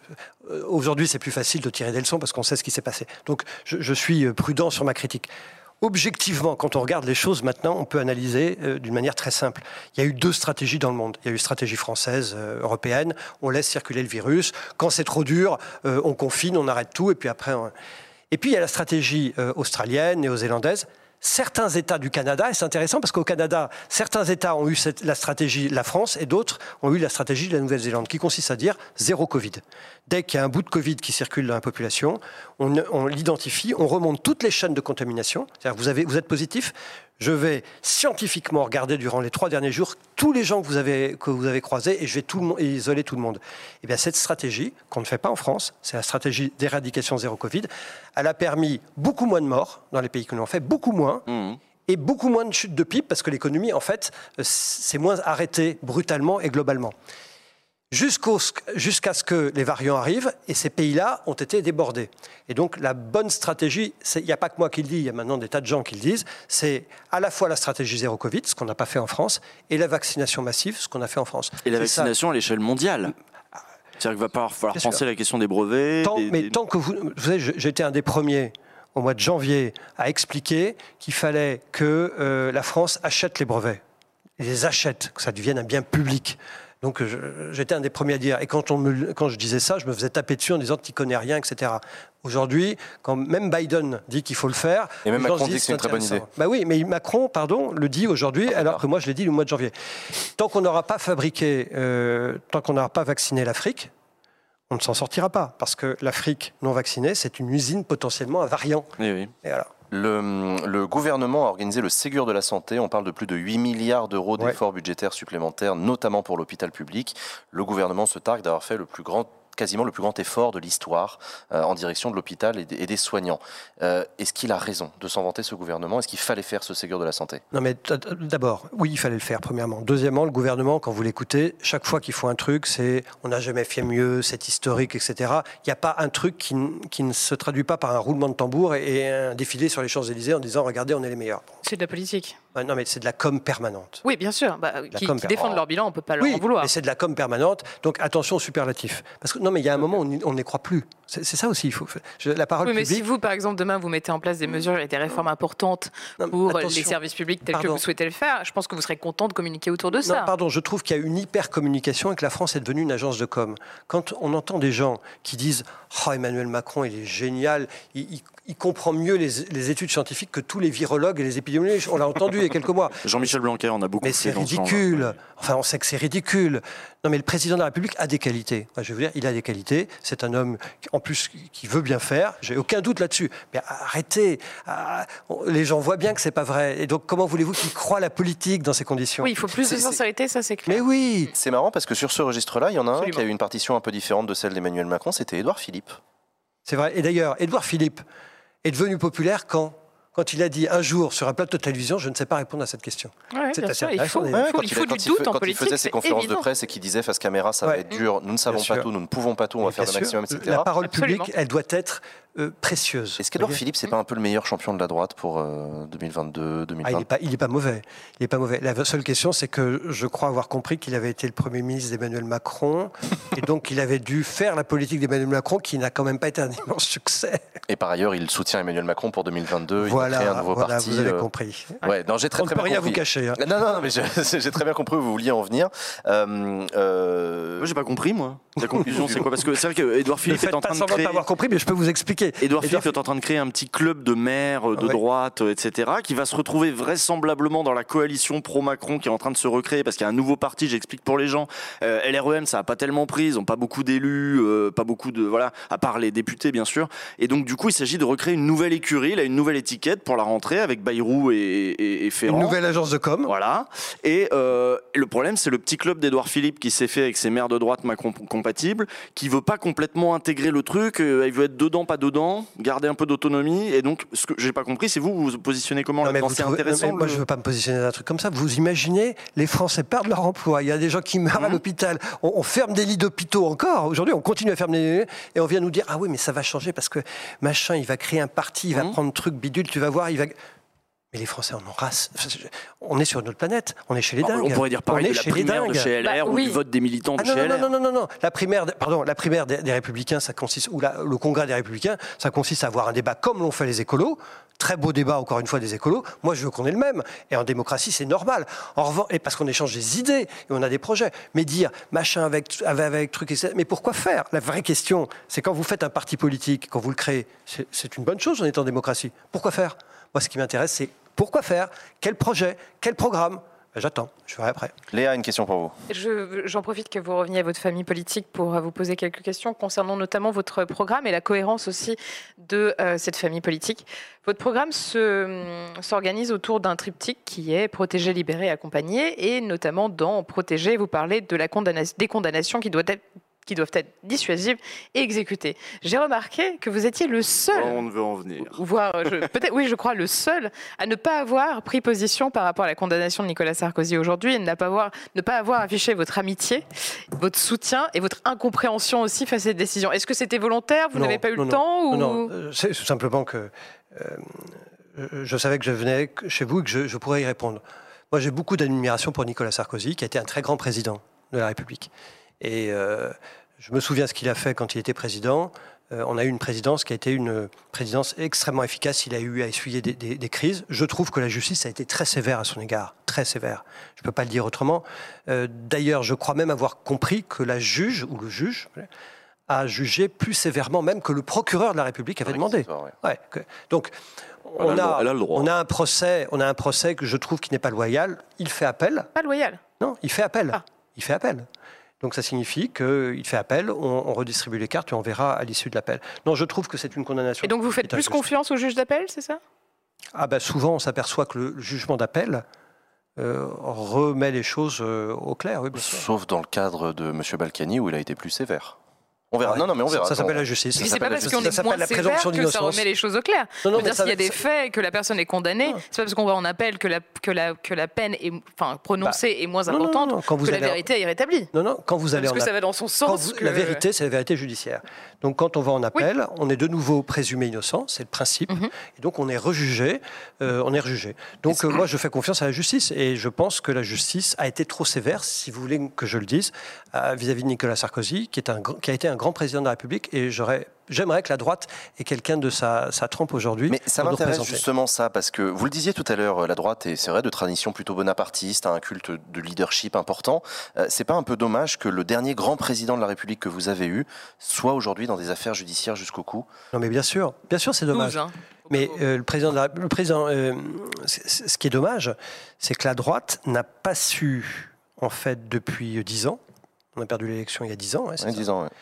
N'a pas su se renouveler. Voilà, on n'a pas su euh, mettre des idées sur la table euh, qui ont réussi à prouver aux Français qu'on avait un projet. Euh, il est là le dommage, c'est que nous nous sommes miniaturisés. C'est ce que je disais dans le fameux, la tri- fameuse tribune que vous citiez à l'époque de- des élections européennes, de la défaite, enfin, Trafalgar des élections européennes. C'est que la droite s'est miniaturisée, devenue euro-grincheuse. C'était mes, mes, mes Mais termes à votre droite, elle est chez Macron. C'est pas la droite, c'est LR Ah, non, dont non, vous non. parlez. Non, non, la mais- droite, non, elle est, elle est chez mais Macron, Édouard Philippe était chez Mais Macron. Emmanuel Macron, citez-moi une réforme qu'il a faite réellement. Une réforme qu'il a faite. C'est quoi de droite? Une réforme. Une réforme, euh, une réforme réelle euh, qui a changé la donne dans le pays depuis quatre ans. Il n'en a pas. Emmanuel Macron, c'est un conservateur. C'est quelqu'un, euh, encore une fois, qui a de grandes qualités, mais qui veut que le pays ne change pas au fond. Au fond. Il s'est présenté, c'est vrai, comme réformiste. Ah, Objectivement, vous avez raison. Mais dans les faits, ça n'a pas été le cas. Je ne prétends pas qu'il n'a pas voulu réformer le pays. En tout cas, il n'y est pas arrivé. Les gens dans le chat vous répondent l'ISF, la suppression de Beaucoup, l'ISF. Ils Oui, répondent vrai, beaucoup de lois. C'est la seule chose qu'il a faite. Voilà. D'accord. C'était une bonne, une bonne chose de supprimer Oui, je l'ISF pense que c'était un impôt totalement absurde, puisque euh, comme tous les riches quittent le pays, ben moi je préfère qu'ils restent en France pour euh, Oh, payer, non, mais, euh, pour non, payer ça, des c'est pas impôts. vrai, c'est- pas vérifié. Et on gagne plus d'argent en supprimant Même chose l'ISF. sur l'impôt sur les sociétés, il est faux. C'est pas parce qu'on a un impôt des sociétés qui est important Ah que pour autant Ah on est le pays européen avec le plus d'investissements directs étrangers parce qu'en fait, les gens ne regardent pas que le taux d'imposition, mais regardent aussi la qualité de vie, la qualité des services, la qualité aussi du droit pour leurs travailleurs. Donc il y a plein de choses en fait qui sont attractives et pas que Alors, l'impôt. va bien alors. Une Non, question, le problème, bien. c'est qu'on a une bourgeoisie qui est Tout pas assez patriote. bien. Attends, attends, Une attends. question peut-être pour- Hugues, euh, pour- Gaspard, Gaspard. Une question peut-être pour euh, permettre aussi euh, euh, de vous différencier euh, de cette, euh, de- de- des autres candidats à ce congrès, euh, les Républicains, euh, ou de la droite. Marine Le Pen, Michel Barnier, Xavier Bertrand, Éric Zemmour et Éric Ciotti souhaitent tous organiser un référendum sur la politique migratoire du pays s'ils sont élus en 2022. Xavier Bertrand euh, dit Je demanderai aux Français s'ils sont d'accord pour que chaque année le Parlement dise combien d'étrangers nous sommes en mesure d'accueillir euh, et d'intégrer. Est-ce que vous êtes, euh, vous, en accord avec ce référendum? Ah oui, moi je crois qu'il faut que l'immigration reste légale si on veut bien euh, intégrer et assimiler les, les gens qui entrent sur le territoire. Je crois beaucoup à ça. Je pense que un de nos sujets, c'est qu'il n'y a pas de contrôle en fait de l'immigration. Euh, quand vous vous demandez le droit d'asile en France et que vous êtes débouté du droit d'asile parce que vous n'y avez pas le droit, en fait vous ne quittez pas le territoire. Il n'y a pas de contrôle réel. On, on a perdu la main là-dessus et ça c'est un sujet qui est absolument majeur. Si vous voulez bien assimiler ceux qui méritent d'être assimilés, qui ont le droit d'être assimilés, parce que par exemple dans leur pays, ou, si vous voulez le bien accueillir ceux qui font l'objet de, de, de- de violences chez eux, vous devez absolument avoir une immigration qui reste légale. Les, les- les- les- attention aux faux amis des immigrés. Les faux amis des immigrés sont, sont ceux qui demandent euh, non, pas de contrôle. Pas de contrôle égale pas d'assimilation. Ça veut dire quoi mériter d'être assimilé? Non, mériter d'être protégé. Je, me suis repris. Ok. Il y a, il y a deux, il y a deux cas. hein. Il y a ceux qui souhaitent devenir français. Euh, et dans ces cas-là, effectivement, euh, être français, c'est une volonté. C'est une volonté. C'est euh, adhérer C'est à aussi des une valeurs. contingence. hein. Je suis née en France, je suis française. non, mais- J'ai rien fait pour ça. Évidemment, quand vous êtes né en France. Mais quand vous n'êtes pas né français et que Mhm. vous voulez le devenir, c'est une volonté. Est-ce que vous voulez adhérer à un projet de civilisation, à un mode de vie, des us, des coutumes? Moi, je Mhm. crois beaucoup à cela. Et par ailleurs, nous devons accueillir sur le territoire ceux qui sont euh, violentés en dehors de leur, euh, de- de- du territoire de la République. C'est ce qu'on appelle le droit d'asile. Mais Ouais. pour faire cela, il faut que nos capacités d'accueil soient euh, compatibles avec ce que nous pouvons faire. Donc il faut mettre des moyens dans l'accueil. Moi, j'ai une, petite Non, question, il faut- si ça vous il dérange faut- pas, il sur, faut faire plus de euh, choses. sur ce terrain-là. si- Juste, il faut faire Ouais. plus de choses. Il faut faire respecter la loi. C'est-à-dire que euh, quelqu'un qui, est, euh, qui demande le droit d'asile et qui n'y a pas droit, eh bien, il doit retourner dans son pays. Ce qui n'est pas fait aujourd'hui. Est-ce que vous ne pensez pas que, euh, notamment euh, avec ce que vous disiez tout à l'heure par rapport à Zemmour, qui contribue hein, à dire des choses qui ne sont pas très très belles et qui hystérise beaucoup le débat et qui met aussi euh, les Français dos à dos sur plein plein de sujets, est-ce que vous pensez sincèrement qu'aujourd'hui en France, c'est le bon moment pour avoir un référendum de la sorte? Alors, euh, oui, d'abord, c'est jamais un mauvais moment de demander au peuple ce qu'il pense. Un référendum, c'est un outil démocratique qu'on n'utilise pas assez, je le crois vraiment. Deuxièmement, je Enfin, pense c'est que... oui, non, c'est non plus du l'outil débat. démocratique. euh, Deuxièmement, le plus, la euh, question de l'immigration, hein. c'est une question qui est vraiment clé. C'est-à-dire il faut, euh, il faut ne pas habiter dans certains quartiers où euh, les services publics n'ont plus accès. C'est c'est une réalité des choses. J'étais à Marseille. Mais c'est aussi des gens qui n'ont plus accès aux services publics. Ça aussi, c'est une Ouais, réalité. J'étais à Marseille il y a C'est quelques peut-être la jours. première des réalités d'ailleurs. J'étais à Marseille il y a quelques jours et il y a des quartiers de Marseille où vous ne pouvez pas, où la, la police n'a pas le droit d'entrer. Il y a des barrages, il y a des barrages filtrants. Comme il y a des normal quartiers de Marseille qui sont complètement délaissés, où les logements sont en train de tomber en ruine, sûr, où les gens sont sûr. dans des situations euh, sûr. de précarité bien qui sûr. sont insoutenables. vous, me posez la question sur Ça va dans les deux sens, sur- hein. Vous me posez la question sur des quartiers qui sont séparés. C'est l'expression ultime du séparatisme. Moi, je n'accepte pas cela. Mais du coup, très concrètement, euh, Philippe Juvin, Gaspard, on a, ce sera la dernière question. on a compris, on a compris en quoi, euh, on a compris que la question européenne et la question de la souveraineté étaient l'élément ou le thème, selon vous, euh, où il y avait le plus de débats aujourd'hui dans ce congrès. Qu'est-ce qui Oui. concrètement vous différencie La alors question des services publics aussi, je suis le seul à les porter. Qu'est-ce qui vous différencie suis- de Xavier Bertrand? C'est ça ma question, parce qu'aujourd'hui, n'est-il pas le mieux placé pour, euh, bah, pour porter la sûr. droite et réunir la droite? Qu'est-ce qui vous différencie très concrètement de ce candidat? Ah ben, mon parcours. Moi, je n'ai pas le parcours des autres. Je n'ai pas le parcours des autres. Je suis un homme politique avec de l'expérience. Ça fait 20 ans que je suis maire. Je suis un homme politique qui a une expérience internationale. J'étais 10 ans député européen. Je suis un homme politique qui a servi mon pays. Moi, j'ai porté l'uniforme euh, de l'armée française en Afghanistan en 2008. Et à l'époque, en 2008, je- j'étais seul là-bas. Vous étiez soignant. J'étais médecin militaire là-bas. Je soignais les militaires de la de, de- de l'alliance, les civils, les talibans blessés aussi. Euh, je- on choisissait tout, on, on- on- on soignait tout le monde. Et en même temps, euh, j'ai un métier. Et j'ai toujours tout fait en même temps. Je crois que les Français veulent des parcours nouveaux. Si, au fond, il y avait à faire un choix un peu théorique de qu'est-ce qui vous différencie, je sais que vous aimez bien ces questions un peu simples, on répond par une, question, une réponse simple, c'est ça, c'est mon parcours. Dernière question, euh, Philippe Juvin, avant de vous quitter, vous me disiez tout à l'heure en dehors du plateau que vous jouez aux jeux vidéo. Oui. Vous jouez à quoi? Ah, ah, je joue à FIFA, Ouais. avec mon fils. Pendant très longtemps, euh, il m'a beaucoup battu. Là, je me suis bien amélioré. Et Bon, j'arrive à avoir des scores à peu près identiques. Vous jouez quelle équipe? Je joue souvent le Barça, Ouais. un peu le Bayern. Euh, souvent le Barça, un peu le Bayern. Et puis, je joue à Call of. Jouez à Call of? Lequel? Ouais. Euh, J'aime beaucoup Warzone. Warzone Ouais, Ok, d'accord. Ça fait combien de temps? Mais je suis pas très bon. Oui, mais c'est pas grave. Je, je- je ne, je ne vis pas très longtemps. D'accord. Non, mais rare les hommes politiques qui jouent aux jeux vidéo, donc je voulais, voilà, je voulais vous l'entendre dire. Merci beaucoup, Philippe Merci Juvin, d'avoir accepté mon invitation. Merci. Merci. beaucoup. Je vais vous laisser repartir. On va faire une minute de pause et on se retrouve pour la conclusion de cette émission. À tout de suite. De retour sur le plateau de Backseat, les amis. J'espère que ça va toujours. J'ai même pas bu de l'eau. Attendez. Oh. C'est bon, hein Excellent. Qu'est-ce qu'elle est dégueulasse cette eau. Non. Euh, euh, c'est la fin de cette émission. Ça va les, ça va les copains Ça vous a plu? Ouais, c'était challenging, moi j'ai kiffé. C'était cool. J'avais hâte de recevoir Philippe Juvin. Et bah tu vois, vachement Genre intéressant. vraiment. J'ai vraiment l'impression d'avoir rencontré euh, un, un candidat. C'est vrai que je connaissais moins que les autres. Il est Ouais. moins médiatique et tout. Ouais, clairement. Mais euh, le truc défense du service public quand on est candidat de droite, je trouve ça intéressant. Bah, ça fait du bien de- d'entendre en fait. Tu dis Ça peut-être fait que du bien pas parce que t'es de gauche ou pas? Oui, ça c'est parce que t'es de gauche. Je suis Oui, c'est ça, ouais. Non, mais parce Mais- que le service public, en vrai, c'est important. Et même si les gens de droite s'en rendent compte, c'est très bien. Moi, la raison pour laquelle je trouve que c'est bien à entendre, c'est parce que, et c'est lui qui l'a dit, ça rapporte aussi du renouveau à droite. C'est vrai que cette espèce, on en parlait la semaine dernière, Xavier Bertrand, qui nous refait le, le truc de De la, la sécurité. euh, Éternel truc de droite où il n'a pas changé d'un iota depuis 10 ans. Ouais. Bah, bon, voilà, si Juvin, il arrive, il dit Bah, Moi, je suis un peu comme, pas comme les autres. Moi, je veux plein de pognon dans le service public et c'est comme ça. Ouais, c'est bien. Intéressant. Du coup, le, ouais, le débat à droite peut être vivant. Jules, ça va? Oui, oui, oui, oui. Non, mais après, voilà, il y a des gens euh, dans le chat qui étaient là euh, aussi à dire, euh, tu vois, j'en ai vu un là qui dit Usul, t'as été trop sage. Moi, mon boulot, c'est pas de sauter à la gorge des gens, c'est de faire en sorte qu'ils disent euh, ce qu'ils pensent. Par exemple, quand je demande, et alors, du coup, les constats de Zemmour, c'est le grand remplacement, Mm. et que ça finit sur dans certains quartiers, euh, bon, bah, la, la question, est, elle est vite répondue, en fait. Bah, On a la réponse. Donc, on a la réponse. Euh, nous, on est là pour essayer de Pas vous. besoin de sauter à la Voilà, gorge. pas besoin de sauter à la gorge non plus des gens. euh, juste éclairons euh, leur position, qu'est-ce qu'ils pensent de quoi. euh, moi, je, de toute façon, voilà. le rôle, ouais. Moi, quand ça Mm. part sur dans certains quartiers, bon, je suis bon, d'accord. De toute façon, on connaît, on connaît.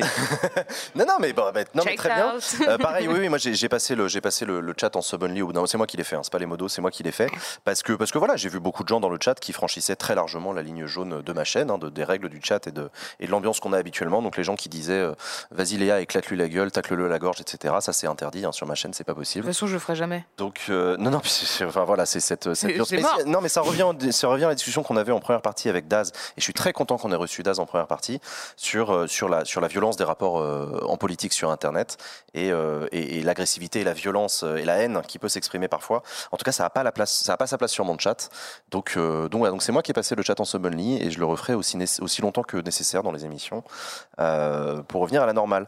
Euh, Gaspard, toi, ça va? Ça nous montre que c'est pas un débat 100% d'idées, en tout cas ce congrès, mais aussi surtout, euh, euh, on en parlait un petit peu à l'époque de la primaire des Verts, une espèce de guéguerre de personnalité, de qui sera le plus euh, sexy entre guillemets. Et là, c'est vrai que euh, Philippe Juvin, il n'y a pas l'air de se distinguer. Enfin, moi, j'ai pas eu l'impression qu'il se distinguait beaucoup de Xavier Bertrand ou de Valérie Pécresse sur ses idées, mais que Oh, par contre. public quand même. hein. Au niveau de, oui, mais voilà, mais par contre, euh, c'est un médecin qui est euh, candidat pour euh, euh, à la au congrès de la droite, donc euh, c'est une personnalité. Mais, mais au niveau des idées, au niveau des idées pures, j'ai pas, voilà, pas, c'est vrai Non, que sur les aspects euh, société, pardon, sécurité, vas-y. immigration, c'est kiff kiff. quoi. voilà. Oui, oui, non, c'est que- bah, ça veut dire qu'il y a une cohérence. hein. Je, voilà, il y a une Ouais, cohérence bien euh, sûr, au bah, sein de la c'est ça, droite. c'est le socle commun, c'est le- ça, cette ouais. cohérence, quoi. Puis sur le service public, finalement, on a réussi aussi à lui faire dire qu'en fait, il souhaitait dégraisser. Euh, L'administratif. Quel service Ouais. public Pour mieux rendre service. Oui, c'est ça. aussi. Oui, oui, non, non, mais je. je ouais. Ils Non, ont non. une vision assez libérale dans une certaine forme. Enfin, moi, j'ai- au début, quand il a pris la parole, j'ai cru que c'était la C'est- droite libérale, mais en fait, non. Ah, non, non, pas du tout. Non, Ouais. non, non, Juvin, c'est pas le. À un Enfin, moment donné, tu vois, dans le discours, je me suis dit, ah tiens, peut-être qu'on tient un truc, il est pro-européen, il a envie de, de renforcer le service public, il, il va peut-être faire un peu plus dans le social. Bon. Moi, si tu vois, sur la question de l'Europe, enfin, j'ai mais j'ai- j'ai hâte qu'on reçoive Michel Barnier parce que j'ai l'impression qu'il est plus européen que Michel Barnier. Ah Ah bah oui, c'est oui, oui. évident Bah c'est évident Je- Non mais ouais. Barnier, le Brexit, ça lui a donné des idées. Hein. Ouais, ouais, non, c'est. c'est- vraiment évident, intéressant. quoi. Et encore une fois, ouais, ce congrès de la droite, il est loin d'être anecdotique. Ce congrès des Républicains est loin d'être Du anecdotique. coup, moi j'ai juste que- une petite question, je sais pas si tu as la réponse, Jean. Je sais pas comment ça se passe, je voulais lui poser, puis après je me suis dit, bon, ça, je vais pas le faire chier avec ça, mais euh, comment ça se passe, Jean Ils vont venir euh, présenter leur programme et ensuite on vote comme OPS ou comment ça se passe Ça va être en euh, discussion. Oui, oui, ils vont faire campagne. J'espère qu'il va y avoir. Ouais. Ils vont faire campagne. Donc c'est le 4 décembre, hein, le congrès. euh, Le vote, ce sera le 4 décembre. Euh, il y aura des débats, je Ouais. crois, notamment télé, mais du coup, etc. ah, quand même, ok, Oui, oui, je crois qu'il y aura quand même. d'accord. Même si, non, mais attends, on va suivre ça de près parce que Ouais. moi j'ai aussi un truc qui me fait dire que c'est pas impossible aussi que le- le- la direction du parti décide de- d'expliquer clairement aux militants que c'est Bertrand le candidat et qu'on vous remercie de bien Bah, vouloir apparemment, il n'y aura pas de ranking en tout cas. Il y aura- Genre, euh, il y aura juste euh, machin a été désigné, that's it, quoi. Et pas euh, Ah, je Pécresse si est arrivé sera en 2, la- 3, 4. De ce qu'on m'a dit, Majorité relative. côté du coup LR, ouais. Mm, À voir, à voir. Là, je suis mal renseigné, j'avoue. On en parle demain au débrief. Euh, c'est la fin de cette émission. On se retrouve la semaine prochaine. Vous avez des trucs d'ici la semaine prochaine. Toi, tu ressors pas un Ouvrez l'Elysée, non? Non, non, non. Lundi. Non. On bosse pour un nouveau format qui va être annoncé euh, dans pas longtemps. Oh, le teasing. Voilà, un nouveau format qui sera mensuel et qui ne sera ailleurs sur Internet que sur Mediapart. Oh. Oh là là, c'est Oh. mystérieux tout ça. Oh, ça tease de Oh, ouf. bah, je regrette pas de m'être abonné, Ah tu bah vois. voilà. hein. Léa, Léa, on te retrouve euh, On jeudi me prochain. retrouve. euh, moi, là. non, je vais faire une semaine cool là. euh, je vais bosser sur le bouquin parce que je termine. Et puis après, je reprends Popol mi-octobre, je pense. Nice, ok. Voilà. Et toi, Gaspard? Et nous, on- enfin moi de mon côté, je dis nous parce que je, euh, je bosse plus tout seul aujourd'hui, mais on, on essaye de retravailler un format où on, sur Instagram, on essaye de débriefer de l'actu, mais pas simplement donner euh, euh, quelques lignes euh, comme peut le faire Hugo Décrypte sur 5 actus euh, du Ce sera jour. mieux qu'Hugo Décrypte quoi. Essayer d'aller, en tout cas, Oh, mais- essayer de donner, c'est pas ce que j'essaie de dire, mais ce que, et- essayer de, de- de- de- d'avoir un espèce d'esprit critique en euh, prenant euh, un Tu veux article. dire contrairement à Hugo Décrypte? Non, c'est parce que Moi, j'ai- je t'arrête trouve avec Hugo Décrypte. C'est très bien, Hugo Décrypte. Ouais, mais je le trouve un peu agressif. dans- j'ai- Oh putain, la fabrique à drama, bordel. Voilà. C'est clair. En tout cas, en tout cas sur, en tout cas sur Insta, essayer de rebosser un peu sur le, le format Insta et, euh, et ça prend, donc c'est cool. D'ailleurs, Genre fais- avoir des positions aussi, genre divergentes. euh, Bah, en tout cas, ouais, j'ai l'impression de prendre un peu plus euh, position euh, par moment, euh, tu vois, Ouais. pour reciter euh, Hugo. Euh, mais je sais pas, tu me fais. Euh, mais euh, ouais, non, non, c'est ça. euh, essayer de, de prendre peut-être un, un peu plus, un peu plus position et d'émettre un avis un peu plus critique, de pouvoir prendre le temps euh, de comprendre, ouais, d'expliquer, de pouvoir comprendre. C'est bien ça. Euh, Ouais, Et d'ailleurs, d'ailleurs, je crois que je crois qu'Hugo, il a l'intention de lancer un truc aussi sur Twitch, un format hebdo. euh, il m'en a parlé. Il a dit que ça ressemblerait pas à Backseat, mais bon, whatever. En tout cas, euh, en tout cas, euh, bref. On, suivra ça de près. Et bah du coup c'est la fin de Backseat. Moi je vous retrouve demain, euh, demain je sais plus à quelle heure c'est écrit sur ma prog, euh, avec ma gueule de bois légendaire pour débriefer cette semaine et cette émission Backseat. Merci à vous de l'avoir suivi. Merci les amis, c'est la fin de Backseat. Bisous. revoir, merci.